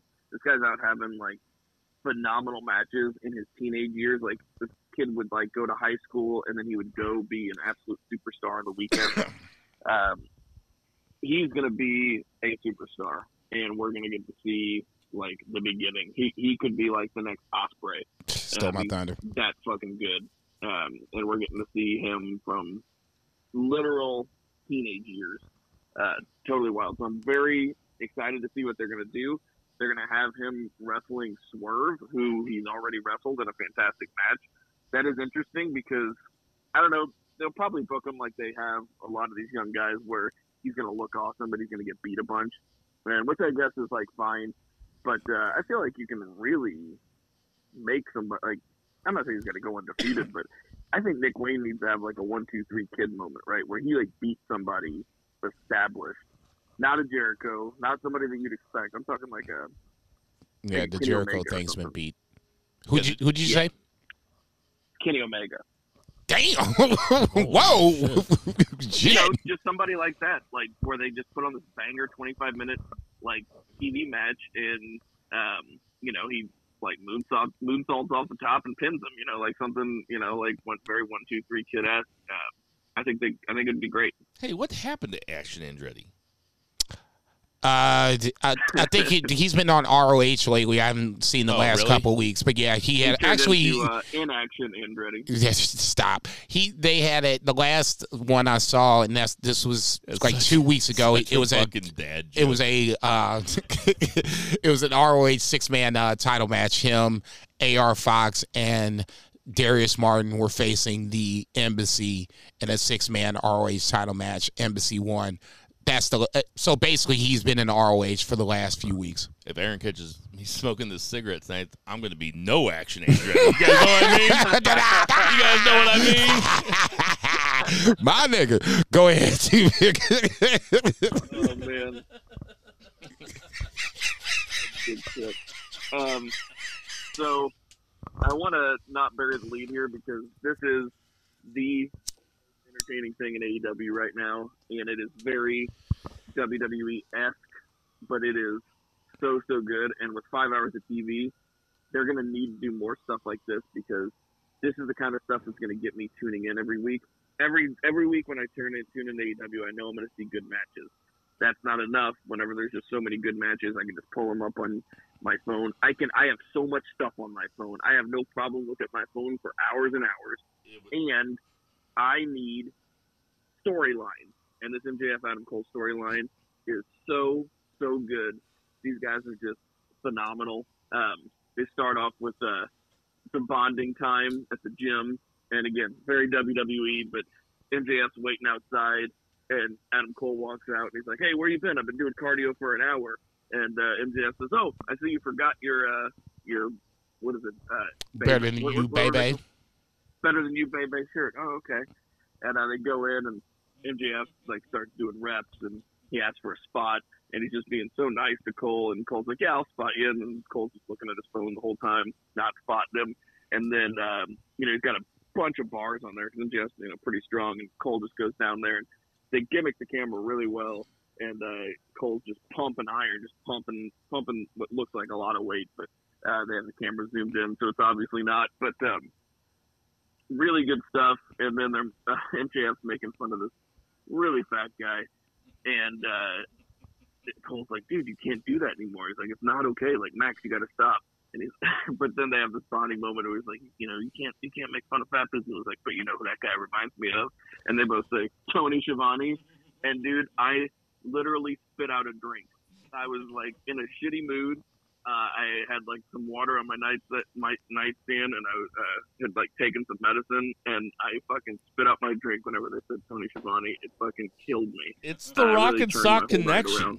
It's ju- it's the Oh, Rock yeah. and Sock connection. Like I think Steve Harrison put that on Facebook. Um, that's exactly what it seems like, and it seems like the whole reason they even had this tag tournament is for this angle. Like they are Dude, putting, I'm, I'm loving it. Yeah, but they are putting together old tag teams and saying it's random. Like next week they have Sammy Guevara and Daniel Garcia in the same tag team. They're both in Jericho Appreciation Society. I'm here for it. Listen, I love the MJF and Adam Cole stuff. I just wish they would have put a little bit more creativity into the rest of the pairings. That could have been fun, you know. That's all I'm asking. If if you're going to say this is the blind eliminator tournament, okay. Put Sting, one put Sting in there in with it? Danhausen. Look, they can't get Crazy Steve over from Impact, okay? That's the only blind motherfucker that I know that wrestles and you get away with that shit. Outside of that, you stuck with it. I agree with you totally. That's my biggest problem with it. Put I- Orange Cassidy with Lance Archer. Or okay, or something. That would have been fun. Okay, that's all I know am he's in saying. Japan. Yeah, obviously, but you get. I, well, I'm agreeing with you totally. If it's the blind quote unquote eliminator tournament, then have it to where Like Matt Menard and the Butcher. Okay. like, they didn't even get entrances. okay, hey, okay, thank you. A, so you knew they were going to lose, but B, that's my point. These motherfuckers don't have any. I wouldn't say anything, but they do have like you know. They fought, you know, random opponents, common Yeah, opponents, or I whatever. mean, whatever. Better choice of words. But that's my point. I'd rather be like that versus like Swerve and Keith Lee. I'm like, all right, man, come on. I don't care if you did the little fucking, you know, bingo roll or whatever, and these two names came up. Man, give me a break. We know how this shit's gonna work. That's that to me, I agree with you. It was just lazy. I'm not gonna sit here and say the matches weren't good. The create creativity was lazy. What else we got, Zach? Uh, next big thing was uh, Jericho comes out, and I was like, "Oh, Jericho's in Edmonton." I'm like, "Oh, he's just um, he's you know going to do a babyface promo," and then it looks like he's doing like a babyface turn. Um, this was pretty funny. Uh, I mean, really like kind of like masterful stuff, like from Jericho. Uh, he's just an absolute legend at this this kind of thing. And uh, it was funny though because you can tell he kind of he prepared it, but also you know not like a word for word preparation because he's like, so uh, I'm going down here, you know, back where uh, I remember this, and it reminded me. I'm like, yeah, that's what remembering is. It's like a reminder of something, and uh, it just cracked me up. But he's talking about landmarks, uh, you know, because he's from just like Paige was doing um, right, yeah. on Saturday. But uh, Callis comes out, and dude, way to just uh, suck the life out of everything. Like everybody, like he has the greatest music. It's not even music. It's just like an ominous tone. it's, it's so good. and like he walks down. Uh, the way this he just walks down the ramp. Uh, Jesus Christ, this is He cracks me up, man. stuff. He is so He's funny. so good. And Um, uh, uh, basically, long story short, uh, he asked Jericho to be in his faction. Jericho said he doesn't join factions; he starts them. But uh, he said he'll give him a one-word answer, and that one-word answer is maybe. And so we're going to have some intrigue. So I think it's a, a good way to get Jericho a face turn, which might be necessary at this point, um, if that's the direction they go. If not, him and Callis together, like the cash in and stuff, also great. I'm fine with either. Jason, you made a face when he said that Jericho needs a, a face turn. What was that face?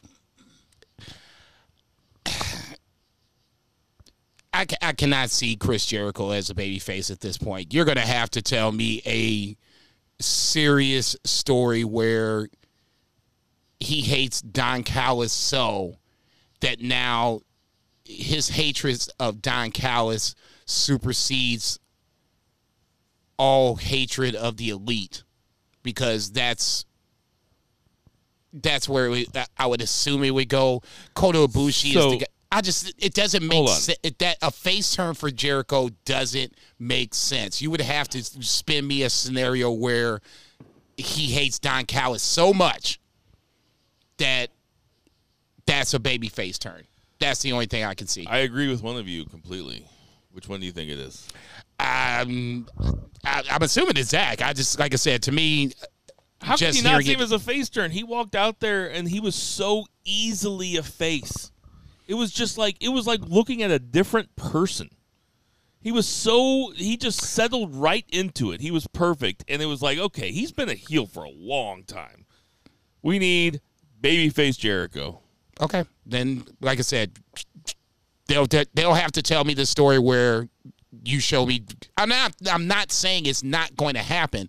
I'm saying that for me, Chris Jericho is a heel until you show me a reason that Chris Jericho is now a babyface.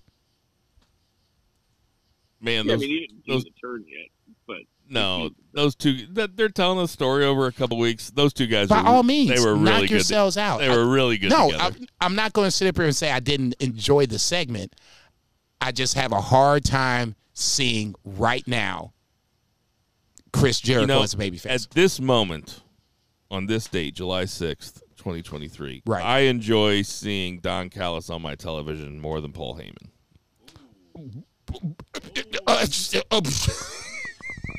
Whoa! I think that's fair. I think I, I would agree with that. oh hell I would no! agree with that, my tribal chief. I would agree with you, my tribal chief. Blasphemous on all accounts. Man, hell no. Look, do not get me wrong. I love them both. If diff, I'm glad they're on television on both sides. I, obviously, I would love to see Don Callis more. It feels like we're going to see Don Callis more. That being said, you, no, no, Okay. no. Paul Heyman has been integral from the start. When we saw him sitting next to Roman Reigns at the end of SmackDown, what we I- were all just like, not- "What?" I mean, you heard me say very specifically on this date, I prefer Don Callis. Hmm. Uh, what was next, Zach? Um, I will want to bring up something that Callis said that I don't think we talked about enough, but it was interesting. Really, if Don Callis had not called Chris Jericho, who was in WWE, and said, "Hey, what do you think about main eventing Tokyo Dome with Kenny Omega?" Uh, like he literally changed the wrestling landscape. I mean, all of those New Japan World subscribers, like that's whenever I subscribed to New Japan World was for that show and then I've never unsubscribed, and we, you know, started watching a, you know, started making a wrestling podcast, you know, talking about all this shit. Uh, AEW would not have happened um, because it just showed the level of interest outside of WWE for for something like that. It got Jericho thinking outside of WWE. It got him thinking, you know, who knows? Imagine if, w, if Jericho was still in WWE. Like, I don't think he'd be like Randy Orton level. Like, who knows what he would be doing? I don't know. It was, it was I don't I don't want to understate like it wasn't Callis just being a heel. Um, the dude, that's a significant wrestling historical event for real. No doubt. I mean, most podcasts will not have a Don Callis appreciation night until Don Callis passes away. Not banned from ringside. Don Callis appreciation night July 6th. every night. Up in this motherfucker. Cheers to a real one. Right, right, right, right. No, I love Don Bald Callis. guys eat free. What'd you say? I said bald guys eat free. Uh, bald, bald carnies eat free. Yes. They do anyway. Nice. They'll figure out a way. They do Um, anyway. uh, so speaking of which, we had that little backstage segment with um, uh, Doc Sampson and Roderick Strong. Uh, Doc Sampson is not a good television personality. It was pretty funny. Like he's just like, it's like you're a doctor. Just like don't pretend to do anything. Just like just like be a doctor. And, like treat the guy. It was just it was very funny. He's like kind of like I don't know the way he was touching Strong. It was just kind of weird. Um, very obviously for the camera. But anyway, um, Cole's in there and uh, you know got a text from MJF while he was in there. This is going to be a fun story.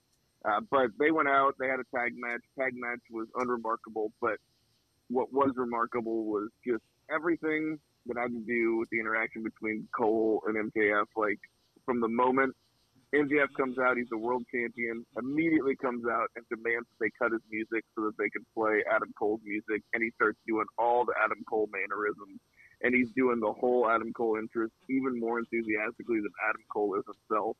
Um, my God, uh, I think. Uh, spoiler alert! I love this angle. Uh, very good.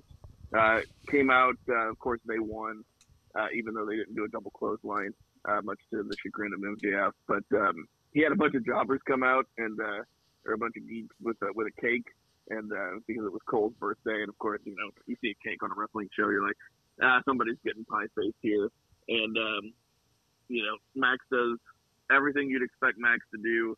He sings like really, really, really well. Um, like the, the happy birthday thing and even making like somebody else's birthday celebration about him because he's such a narcissist, but even while pretending to be his buddy. And uh, he goes to put his Cole's face in the in the cake, and Cole reverses it. But uh, MJF can't be mad at him, and uh, he ends up. Uh, Adam Cole ends up sincerely thanking him for all the, the effort that he put into it. Um, overall, uh, A plus segment. Pretty fun segment. Yeah, I'm I'm down with it. I'm I'm not quite as enthusiastic as you, I don't think, but I mean, I thought I'm I'm interested to see where they go. I think it's funny. I just I just wish that MJF wasn't the champ doing this. That's all. That's all. Unless Adam Cole's going to take it off him. I hope Adam Cole takes it off him. What do you think, Jason? As much as I want to hate it, it's it's too goddamn entertaining not to. Um, the I guess the it's it feels like Star Wars a little bit, and that's when I was watching. I was like, man, you know, this feels like you know, Anakin Skywalker getting seduced over to the dark side. But it, Adam Cole has already been a heel. He was a heel when he walked in the door, so he already has heel tendencies. He just kind of buried them a little bit. Now they're starting to come back out to the surface, fucking with MJF. I'm with you. I want to see a rematch, but then uh, the other part of me is like, I don't want to see Adam Cole and MJF break up just yet. Obviously, they'll go to the finals, and then from that point, we'll see what happens. I, I have no idea who's on the other side, so that's the part about having these, you know, matches that are just announced as we go along. We don't see a bracket. mean, I want to see the next segment. I'm I'm excited. No. I'm excited for the pairing. with, I am. without question, Tell me a story. and they are. I guess Give me some of that sports entertainment. You know what I mean? and that's where we're getting. So it, funny that we run down WWE from time to time, but now WWE's coming in AEW, and now we're loving it. But they're doing it in this scenario for. It's all and, and and I was thinking about this too. The common denominator is MJF. And it's time to start Baby! giving his fucking props. That every time we look around, and I ran it down the, the week before, but when we have the, these mismatched, you know, you know, pairings, MJF is the common denominator. So we got to start giving him props for that. And now, once again, I think the this run as him being the AEW champion, you're going to have him beat guys that are going to be legitimate guys. So now you're going to have him be a dual threat as a wrestler and a character. What was next, Zach? All right, what was next? Um, we had Ruby Uh, Soho. Ruby Soho, yeah, defeated uh, Britt Baker. So this was the final of the last year's Owen Hart tournament match, uh, and this was what maybe like a quarterfinal or something for this one. But uh, yeah, uh, Ruby Soho beat her. Uh, there was some fuckery. Um, she did like uh, kind of a cradle, and I think it was Toni Storm reached through and uh, grabbed the arm to kind of give her some leverage. Holding and Saraya's so- holding Toni Storm's arm. uh, or yeah, it was Soraya. So, um, and then uh, you know we had a face off between Skye Blue and Soho because they're going to be in the next uh, the next match. So uh, this was fine. It was a fine match. I don't really have anything uh, negative or super positive to say about it. It just seems like every single one of these match with the Outcast always ends with the three Outcasts running up the rap, gig- giggling. It's just Yeah, hard. To, like- it's hard to stay invested in this at all. I'll say In this. fact, I'll say this: I hate it. torture. I'll, I'll double down on the, I hate it. The the AEW's women's division is something that I've always had a problem with. Let's just say easily for the last six months, probably for a calendar year. And they have the fucking talent. Okay, so now here's my problem with it. Watching NXT on Tuesday, there were four women's segments, four women's segments, two matches, and then two segments, you know, backstage or otherwise, where you had women involved in it. And that's two hours. In five hours of AEW, you have three matches. Three. You don't even have backstage bullshit. You don't have anything setting up for anything. You just have three matches. When Britt Baker came out with the the title that she won last year, I was like, okay, I know how this is going to end. She's going to get hit with this title, and that's how we're going to start with this fuckery. That's some WWE bullshit. When I can start g- predicting the finish of matches that I haven't even seen in a hot minute, that's WWE, and that's fucking lazy. That's why I don't want people, any woman, to come over that's hot, to come over to AEW at this point. That shit's a hot mess right now. Okay, it's Kris Statlander and it's pre- pretty much anybody else at this point. I don't even care about Toni Storm. Toni Storm is is in this little menage of the outcast where you have Toni Storm is the worker, you got Ruby Soho as the the mouthpiece, and I don't even know what the fuck Saray is doing. So I mean, at this point, She's giggling a lot. Okay, so at this point, it's a it's a whole fucking mess, and that's why I was worried about Willow Nightingale, which is a whole nother story. We'll talk about that in a second. Everybody's like, "Oh, Willow Nightingale's gonna be okay." No, she's not. She's not, and especially in this fucking division, in AEW or ROH or otherwise anything under the Tony Khan umbrella, she is in trouble because she Tony Khan does not give two shits or three shits about anything about the women's division. It's the A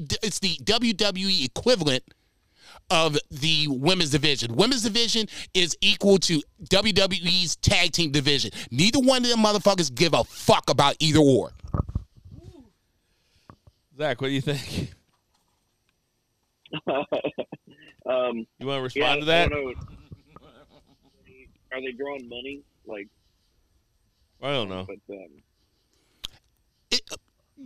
Okay, so let's let's let's talk about the I'm not even, I'm, I haven't said No, let's, anything. let's talk about the AEW's women division too. No, beer. you no, t- no, uh, no. I'm just going to direct this to beer. Name the, the top five AEW women stars right now. uh, be Britt Baker, Toni Storm. Uh, I guess he'd say Gina here, but she's uh, you know, absent, um, injured. Um, I think he put Saraya in there because she's a star, but she doesn't really do much.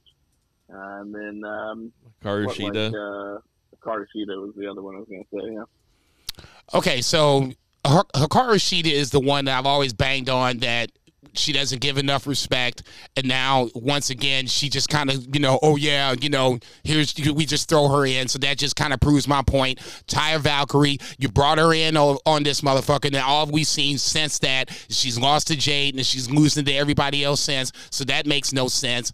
Um, Jade Cargill, she's taking the absence to leave, so I'll let that one slide. They had um, what's your girl's name? Um, not Serena Garrett, but um, she was with uh, Leyla Hirsch or whatever. I can see her. Uh, Serena Deeb. Okay, she's a good wrestler. You let her ass slide. So The I mean, Applebee's server?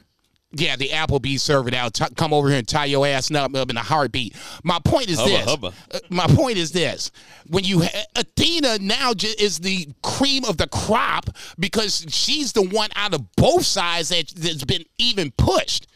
Outside of that, I don't have any fucking trust in Tony Khan with when it comes to women's wrestling. They throw them out there. It's the same time every week, predictable as fuck. This was predictable as fuck, and you can see it. You can see it, and if you say otherwise, you're crazy. Um, I just don't think a lot. I, like, I'm not defending it at all. I'm, you know, I think you're right. Uh, I just don't think a lot of people really give a shit. I think it's a vocal minority, like a loud vocal, a loud minority of people that actually give a shit uh, about like the women's division. There- it's just like there, right? Because American American promotions are almost required to have a women's division, uh, or they're labeled sexist or whatever. But I don't think people really care. Um, I would almost I, I like the Japanese way. Stardom rules. Fantastic. I would just like prefer like a whole separation, women's show or something. I don't know. All right, so you guys have said a lot about this topic, and I don't care about it. So, Zach, See, what, my, Bill just made my point. I really do not care.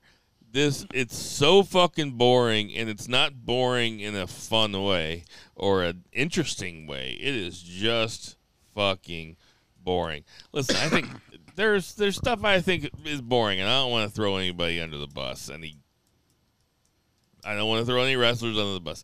There's just shit that I think is boring. what exactly is That's- boring here? I, I, I, just for clarification purposes. I don't. To tell you the truth, I pay so little attention to it that I have to, To, look. to at, it. What is it? I have to Is it women's wrestling? Is it AEW? this, this particular feud between Britt Baker and uh, Jamie Hayter and that side with the Outcasts. I just don't fucking care. In fact, when it comes on screen, I have to sit there and think about it like these twins I know, Kurt and Kevin Schneider, that I've known for 35 years, and I have to stare at them every time I see them to figure out which one is which.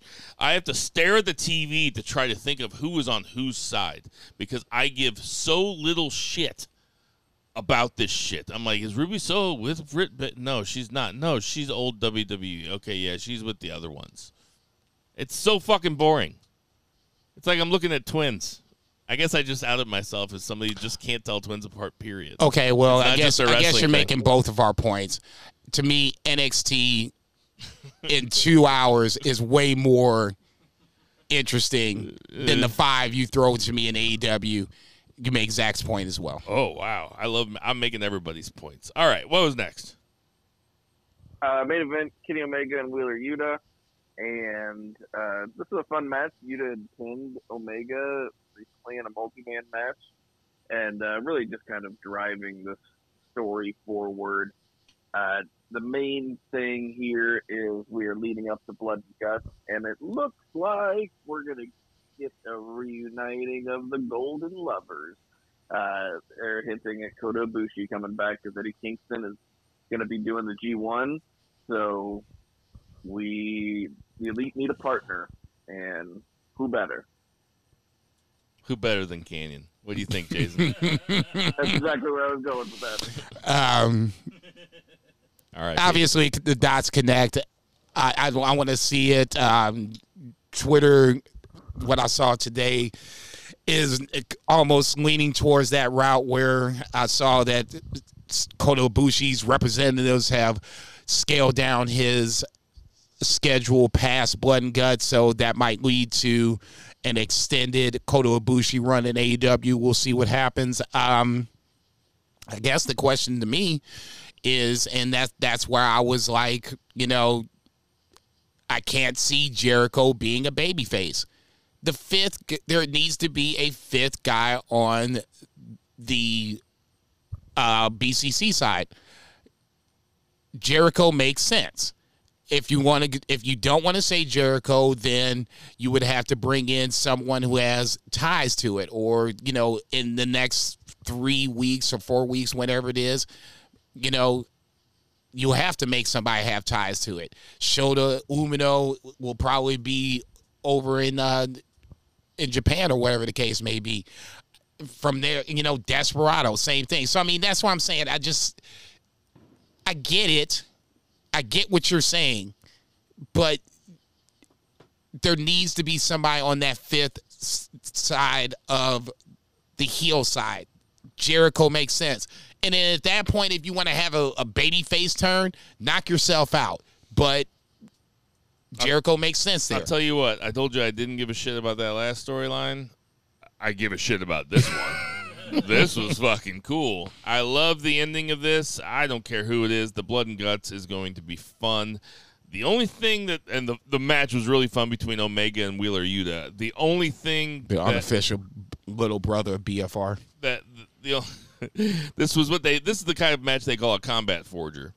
But uh when the only thing that I think is kind of the only thing that I kind of think is weird about this one is that Takeshita can't. Oh, I got him! I got him! He's, he, Nope, nope, nope. All Held it down. um, No, no. no. Say, as soon as I got up, we're good. uh, Son of a bitch. but Takeshita hit the Blue Thunder Bomb on Omega, and then Wheeler Yuta hit his move, and then Kenny Omega still kicked out of it. That doesn't do a lot for Takeshita, does it? I mean, if you're gonna have Takeshita come out and give him, I don't his think that's his finisher. No, is that his finisher? Well, if he's coming out there, and, if he's No. if he's coming out there and doing something that's not his finisher, why is he coming out there? It's just to give Wheeler you the the advantage. So then Wheeler you pulls the, the I seatbelt. kn- no, I mean not like in terms of writing, like it doesn't make any sense. Takeshita should come out there and do his finisher. To me, The Blue Thunder Bomb is not his finisher. oh hell no. But and to me, it looks me, badass. thank you. That is the point. I don't. It looks as, much, awesome. as as all the crazy wrestling I watch, I've never seen these two, Takeshita and, and Kenny Omega, in the ring in a singles match. So when you throw Takeshita in there again, and when Kenny goes next to him, I'm just like. I'm once again just like, damn, Takeshita's big. That's a big dude. Yeah, he's and big. he's just, th- and the next thing you know, he snatched Kenny up and just spun him around, threw him down like it wasn't shit yeah, it was badass. and that that's my takeaway from it. I was like, oh, okay, and he and he dipped, and then that's why I was like, all right, so now we're back to square one again. I would have given Wheeler the win. if a guy comes in, if if, I, what do you think, Zach? Am I wrong? Am I crazy? I'm not having I'm not having Wheeler Yuta pin Kenny Omega. I'm sorry. You already did. Well, then you gotta call a DQ and He pinned, yeah, I mean he pinned him in a multi-man match, and that that, that I mean that's like a concession right there. It sets up this match, and then it gives the guy hope spots. But like, Well, nah. then, well, then the Takeshita thing should have been a DQ or come after the win. Then don't have I don't. Takeshita. It was just there to do your favorite thing, which is to get everybody in the ring at the end of the show. I- I- It was a smize during the that's- If match. that's not his finisher, it should be. I don't think it is, and I mean, he spun him around No. like a fucking top. sweet. God, I cannot wait. That It was- motherfucker is it was no re- joke. it was really good. I want to see more single. I want to see more singles matches with Takeshita with you know, quote unquote top stars in AEW. I want to see sooner versus Takeshita later. Vikingo. Oh Jesus Christ! Woo! That sounds fun, doesn't it? if Takeshita gets a hold of Vikingo, this I'm could the, get ugly. I'm the biggest Vikingo fan in the biz today. I would. I wish there was like a flashback to like when the PWI 500 came out. And he was like Vikingo. What the fuck? Oh, my God, for was- the I- last 15 minutes of that podcast, we were arguing about that and then- shit. yeah, and then that week I went and watched a bunch of Vikingo matches. I was, the next week I was like, "Fuck yes, Vikingo fucking rules, dude." That's the beauty of wrestling right there. Um, I, I, I'll just say this, and I was thinking about this on the way over, and I know we're going to go to the three count in a little bit. I'm going to hijack your pride for 30 seconds, uh, three beer. I'm kind of down on AEW past Forbidden Door. I'm, outside of MJF, Adam In Cole. one week. May I finish? Sure. past Adam Cole and MJF, can we name something else? Okay, Adam Cole, MJF, Blood and Guts. I'll give you those two. There's the Owen Wilson or the Owen, uh, Thank Owen you. Hart. The Owen Thank Hart you, tournament. thank you, thank you. You just kind of made my point there. I'm high. that ain't my point. there's the Owen Hart tournament, and there's also the tag tournament. Both those things are going on. Those t- that tag tournament is MJF, Adam Cole. We know how that's going to end. But I mean, they can at least. There is some stuff going. There's CM Punk versus Samoa Joe. That's the Owen That's- Hart part of the program. That's I'll give that's you okay. exciting though. All right, I guess there's for three shows, five hours. Oh, it seems like a lot. It is a fucking chore, man. I It's didn't- not a chore. I didn't- just think I didn't watch Rampage, and I think I, I think that I read the same thing that Zach said was that Commander versus Claudio was just okay. I was like, well, I'm skipping it. Like, I guess that's kind of my point. Uh, uh, with this roster, with these shows, I don't know. There's there's just something missing. Past the top, the middle of this is Well, there was somebody missing from AEW television. A couple guys missing from AEW television this week, which might have something to do with it, and that's what they call a segue in the business, folks. Let's get to that three count. you ain't shit. So the three count is there was a couple of NJPW shows, NJPW strong shows in Korakuen Hall. That's hard for me to say, but I think I did okay. You did so well. it's Independence nights one and two. So we'll start with night one, and we're not going to go through every match, but let's hit the uh, the highlights. Uh, the main event was Moxley and Homicide versus El Desperado, and what's the other guy's name? Help. Jun uh, Takai. Um, I've never heard of, of him Jun before. Kasai. Jun, Kasai. thank you. Um, So this was a fun, violent match. Uh, there was lots of blood in this match. I mean, really, like it gets thrown around a lot, but I mean, I didn't know the old guy that was in there, Kasai, whose name you just said, but I know the other three. And Moxley and Homicide are absolute maniacs. I know it gets thrown around a lot, like hyperbolically, but they are fucking maniacs. Moxley is a, he, I mean, he's kind of a sicko. Not a huge fan of death matches, so I knew coming in this was going to be something that's going to be outside of my comfort zone. And watching people get sliced in the forehead by a uh, just let's just call it for what it is. It's just a razor. I mean, it feels like what they used back in the old days with us ball head guys. You know, it's just a, a clean, straight razor. You know, it's almost like a sword. I was like, Jesus Christ! You just guys just like give me your forehead. I was like, oh Yeah. shit! What Zach, the what fuck you, is this? What do you think about the skewers in the head? Oh man, I had never seen that before, uh, and I am someone who occasionally dabbles in death matches. I feel like every now and then I get a wild hair, and I'll like I'll just watch a couple hours of them. Um, you know, you got to like sprinkle in some variety. It's kind of like you know, uh, every now and then you just like throw some BDSM searches into your your jerk session, just like you know, every couple months. Not too much. You don't get too crazy with it, but Yep. you know, every now You and don't then. want to completely fuck the algorithm. the the one before. You don't want to ruin the algorithm. You also don't want to go down the hole where you're just like, oh my, you need like the craziest shit in the world to come. So, um, you know, you just really uh, you want to keep it pretty level. But uh, I had seen him do a little bit of stuff and was a little bit familiar with his work. And uh, yeah, but I had not seen the the skewers thing. That's pretty creative for minimal actual like.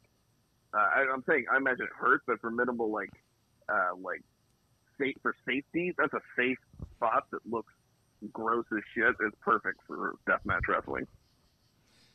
Um, so we also had uh, we had two title changes on this show back to back, both Bullet Club wins. You had uh, Driller Driller Dan Driller Maloney. Driller Maloney and uh, Clark Connors defeated Catch Twenty Two for the NJPW uh, Junior Weight Tag Team Junior belts. Uh, what you think about this match, Jason? I was kind of surprised, honestly. I thought that the there was going to be a title change. This was the title change I didn't think was going to happen, especially when you had TJP and Francisco Akira just get the titles back. Um, but this is a obviously a Bullet Club push. I do like uh Clark Connors and Dan Maloney together. They are some angry little men. I mean, the fuck word hasn't come out of so many mouths so many times, but minus that, I like their chemistry in the ring. Their uh, spike pile driver, the night one was a good way to kind of play off the Dan Maloney finisher, and then night two they did a uh, suplex. Uh, spear finisher where it plays off Clark Connors' uh, finisher well, old finisher as well. So I mean, their chemistry is good. I think they're going to have a nice little run as junior tag title champs. Um, Catch twenty two is is okay. They're fine. They're like the Bishamon, uh, Yo- Yoshi Hashi and Goto of the junior division. So ultimately they'll be fine. But What you what you think of this, Zach? absolutely killer match. Uh, very surprised at the the finish, uh, and uh, even more surprised with uh, what they were doing with those belts afterwards. Jesus, that was lewd. Oh my god! Like Maloney, like I know he's called the Driller, but he laid the belt on the mat and was pumping it. Um, that's aggressive. Uh, right before zero that, fucks given. right before that, uh, and this is the last match we'll talk about with night one. We had uh, Alex Coughlin and Gabriel Kidd, the War Dogs, uh, defeated Bishamon to win the NJPW Strong tag belts, not the NJPW Heavyweight tag belts. What do you think about this, Zach?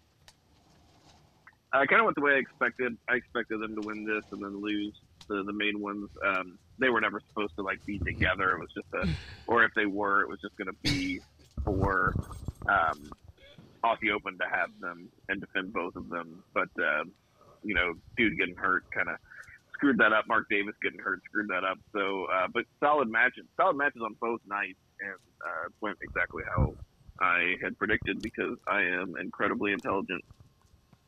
Uh, what you think about it, Jason?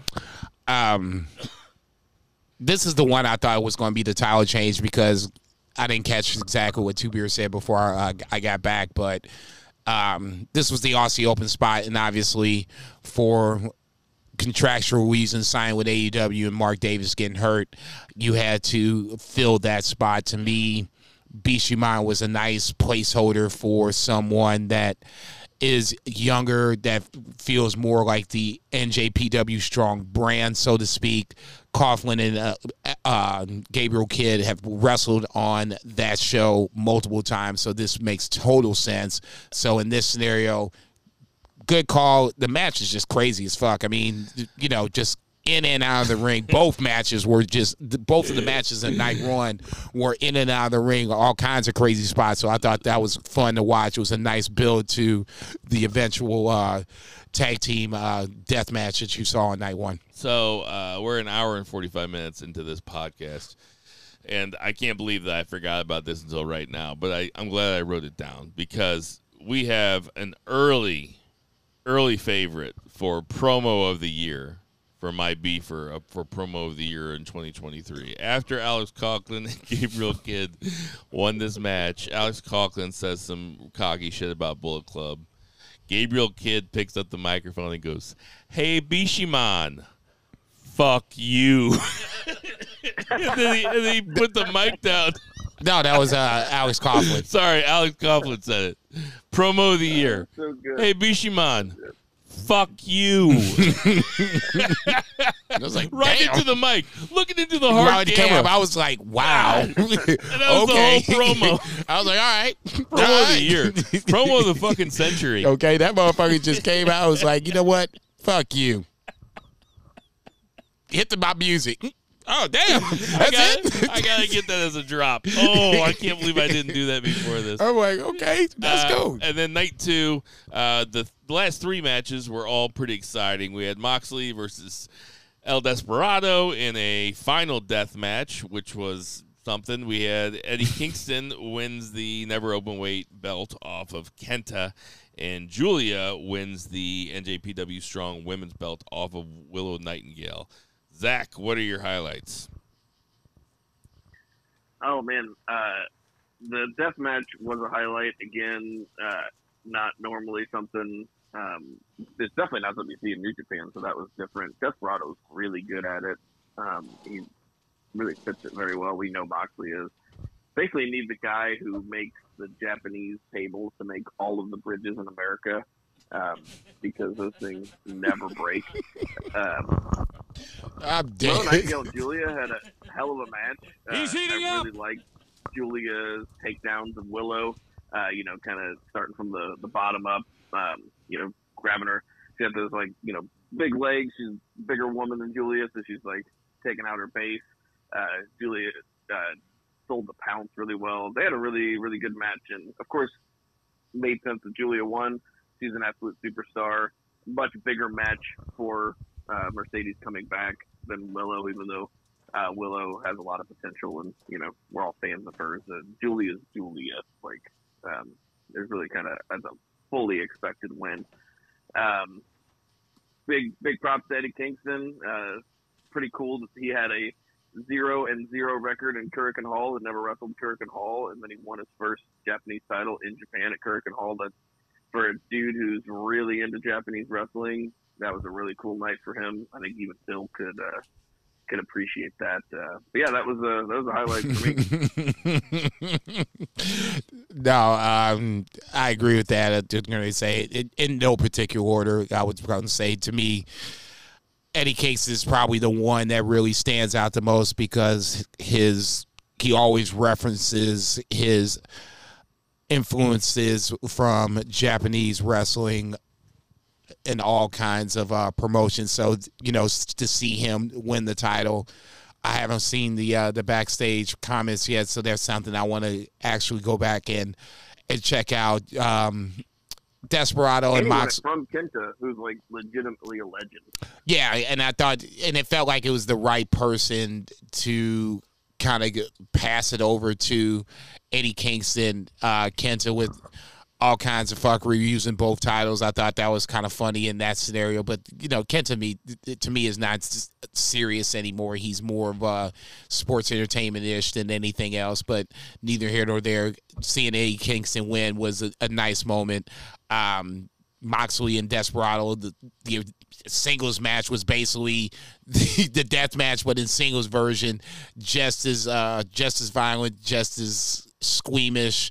Um, Moxley going over and then coming out and saying that he would wants to be the first guy to win all three um, major titles, and I'm co- counting AEW in this scenario.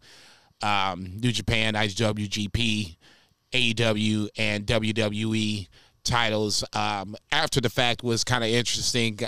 I'm not sure it's going to happen, but you, you at least plant some seeds there. And then obviously Julia and Willow Nightingale, I thought was really good. It was another good performance for Will in, in the L, but ultimately we all kind of agreed that this was going to be the shortcut to get us back to where it's Julia versus Mercedes Moné. It gives both women more shine, more so for Julia for those who don't watch Stardom. So in this scenario, it's unfortunate for Willow, but this was kind of the way it was going to be to begin with. Will having a nice little run with the title is okay. Hopefully, she can beat Athena, beat Skye Blue, and get some of this momentum back. I think that Willow Nightingale is going to be fine. I think that people like her, and I think that she'll make a living as a wrestler. I don't know if she's going to be on top of a bunch of promotions. She might be, but she's definitely got a career ahead of her. Um, that was a fun match. I haven't really watched Julia fight. Uh, I know that she's kind of the uh, the the one that the hot one. So uh, she fucking rules. There's more no, than one. no, no, no, no, no, no. I mean that she's got she's got some heat behind her. She's got some she's got some momentum. I know that people like her a lot. Is what I meant. That, and that I would I repeat my statement. There's more than one, but that's okay. I get what you're saying. Um, Utami uh, uh, is coming over for GCW in a week or so. She'll have like three de- three dates here, so another chance to see someone else from Stardom that you might not get a chance to watch in action. And- King, Kingston versus okay. Kingston versus Kenta was, uh, you know, the, the type of match that I expected those two to have, which was a hard hitting, uh, not necessarily a a sprint, but they definitely uh, it was a fun fight that looked like a real fight. I really liked Kenta in this match, to be honest. I thought that he played uh, the role perfectly. Uh, Mox versus Despy was. I mean, it was a what you would think a final death match was. I thought. I mean, it was like it's borderline just silly. Um, well, I, I guess not borderline. Like it's silly, but wrestling's kind of silly anyway. But man, that just pounding skewers into a guy's head is just fucking weird. I was It just weird yeah. to look. It gives me chills when I think about it. Not like good chills. It's like this is Okay, yeah, y'all need to stop that shit. I I said this after the fact. Um, I got my death match quota for the year and next year out of the way. we're good on death matches. I mean, I'm not knocking for anybody else. In a vacuum, I enjoyed this match. It's just not something I can watch repeatedly over and over and over again. It's just too much. I mean, Sorry, Zach, not Zach's sorry. probably already back there just jerking off to torture porn right now.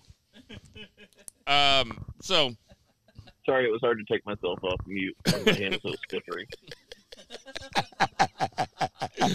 uh, overall, like the main events, the main events delivered. Like uh, you know, like like I said, I mean, deathmatch is still a it's still fun to watch. I mean, it's it's wrestling. It is a different kind of wrestling, Yeah. but it is a change up from what you're usually used to. It- no, it's, Fun it's different. I just can't do it. Like I said, I can't watch it like every week, like GCW or like every month. There's people I will know that will watch GCW all the time. I can't do it. I'll do it for our three count. One, two, three. All right, so just uh, a, a few odds and ends, real quick. But NXT had a loser leaves NXT match between the Creeds and the Dyad. Surprise, nigga. Dyad, the Dyad is the grizzled young veterans, and they, in a shoot, they have asked for their release, and they were denied their release. So it looked like this was the way that they were going to write those guys off of TV, but the Creeds lost. So the Creeds are leaving NXT. Here's what I propose: the Creeds versus KO and Sami Zayn at SummerSlam. Let's let's let's let these guys cook. Hey, I mean, they are fun wrestlers. They're a cool team, and I want to see them. Are you just saying let's throw it out there and have the match and have the chance retain, or are you saying that the Creed should win the match? Uh, either one would be fine with me. No, get off the fence. Well, I mean, it depends on if they're are they going to break up Sami and KO anytime soon? Because Sami and KO shouldn't stay together after they lose the belts. It would make the you know I, okay, I agree with that. P- uh, Probably in in theory, I can't see why they would break them up right now. then I would have KO and Sami win. Two Beer, you okay with that? Yeah, I think so. Uh, I mean, the the, uh, the Creeds are super fun to watch, man. Um, that Julius Creed is just he's getting better at the wrestling thing because he is just so explosive and athletic. He's like an he's, He's- like an he's like a gigantic angle. Yeah, I, can- I can see that. I can totally see that. He he's very good at the the tech, not even the technical, but the the pu- the wrestling part of it, the the Greco-Roman wrestling that you see in the in the Olympics. I think he's they- good at that part. I think they've been primetime ready since even before they joined the Diamond Mine with Roderick Strong. Like I think that they, I think that they fucking rule. So No, it, it's it's another argument for why I think that you should now break up, not even break up K- Sami and KO, but just get somehow break off them being unified tag champions. You're getting to the point where now you're getting enough tag teams to where you can justify having them being separate versus unified again. um, any other odds and ends? That's really all I want to talk about. Uh, no. NXT was pretty much straightforward. Braun and uh, Dragunov at the end is, is now the more interesting part. Outside of that, everything's kind of moving towards uh, the Great American Bash at the end of the month. All right, that's gonna do it for our odds and ends. This is banned from ringside. Hey everybody, we got some birthdays this week. Lars Sullivan, remember him? Thirty-five. Ludwig oh, Kaiser. Hey, hang on, man. No, no, no. Let Two Beer get his joke in so that way I can feel better. Get your joke in, Two Beer. oh, I just said all right to you. I was talking about his career. Ludwig Kaiser is 33. Kevin Nash, who's recently in the news for saying that LA Knight is just The Rock, is 64. Marc Mero is 63. So he spent like a good chunk of his career next to Hulk Hogan, who was just superstar Billy Graham. Uh oh, uh oh. Damn. I mean, it's. I mean, you know how many nature boys there were? It's like, come on, Kevin Nash, just fucking lighten up. Um, you got a point. Marc Mero is 63. Shelton Benjamin is 48. Gillberg, I had to put him in there, is 64. Jason? I'm gonna go with Canadian on this one. I got. I, I, let's go with this. Next year too, when we do the birthdays, I have a Canadian out every time. I just can't do Canadian all the time. It's either alive, dead, or Canadian. I have one Canadian out every time. Uh, he is alive, and he is American. I would see. I wouldn't have guessed. Uh, In a million years. Tyson Kidd is 43. Jeff Cobb is 41. Hurricane Helms is 49. I told him where the bathroom was one time. Uh, Yep. Sami Zayn is 39. And Did Brock. you point at your open mouth?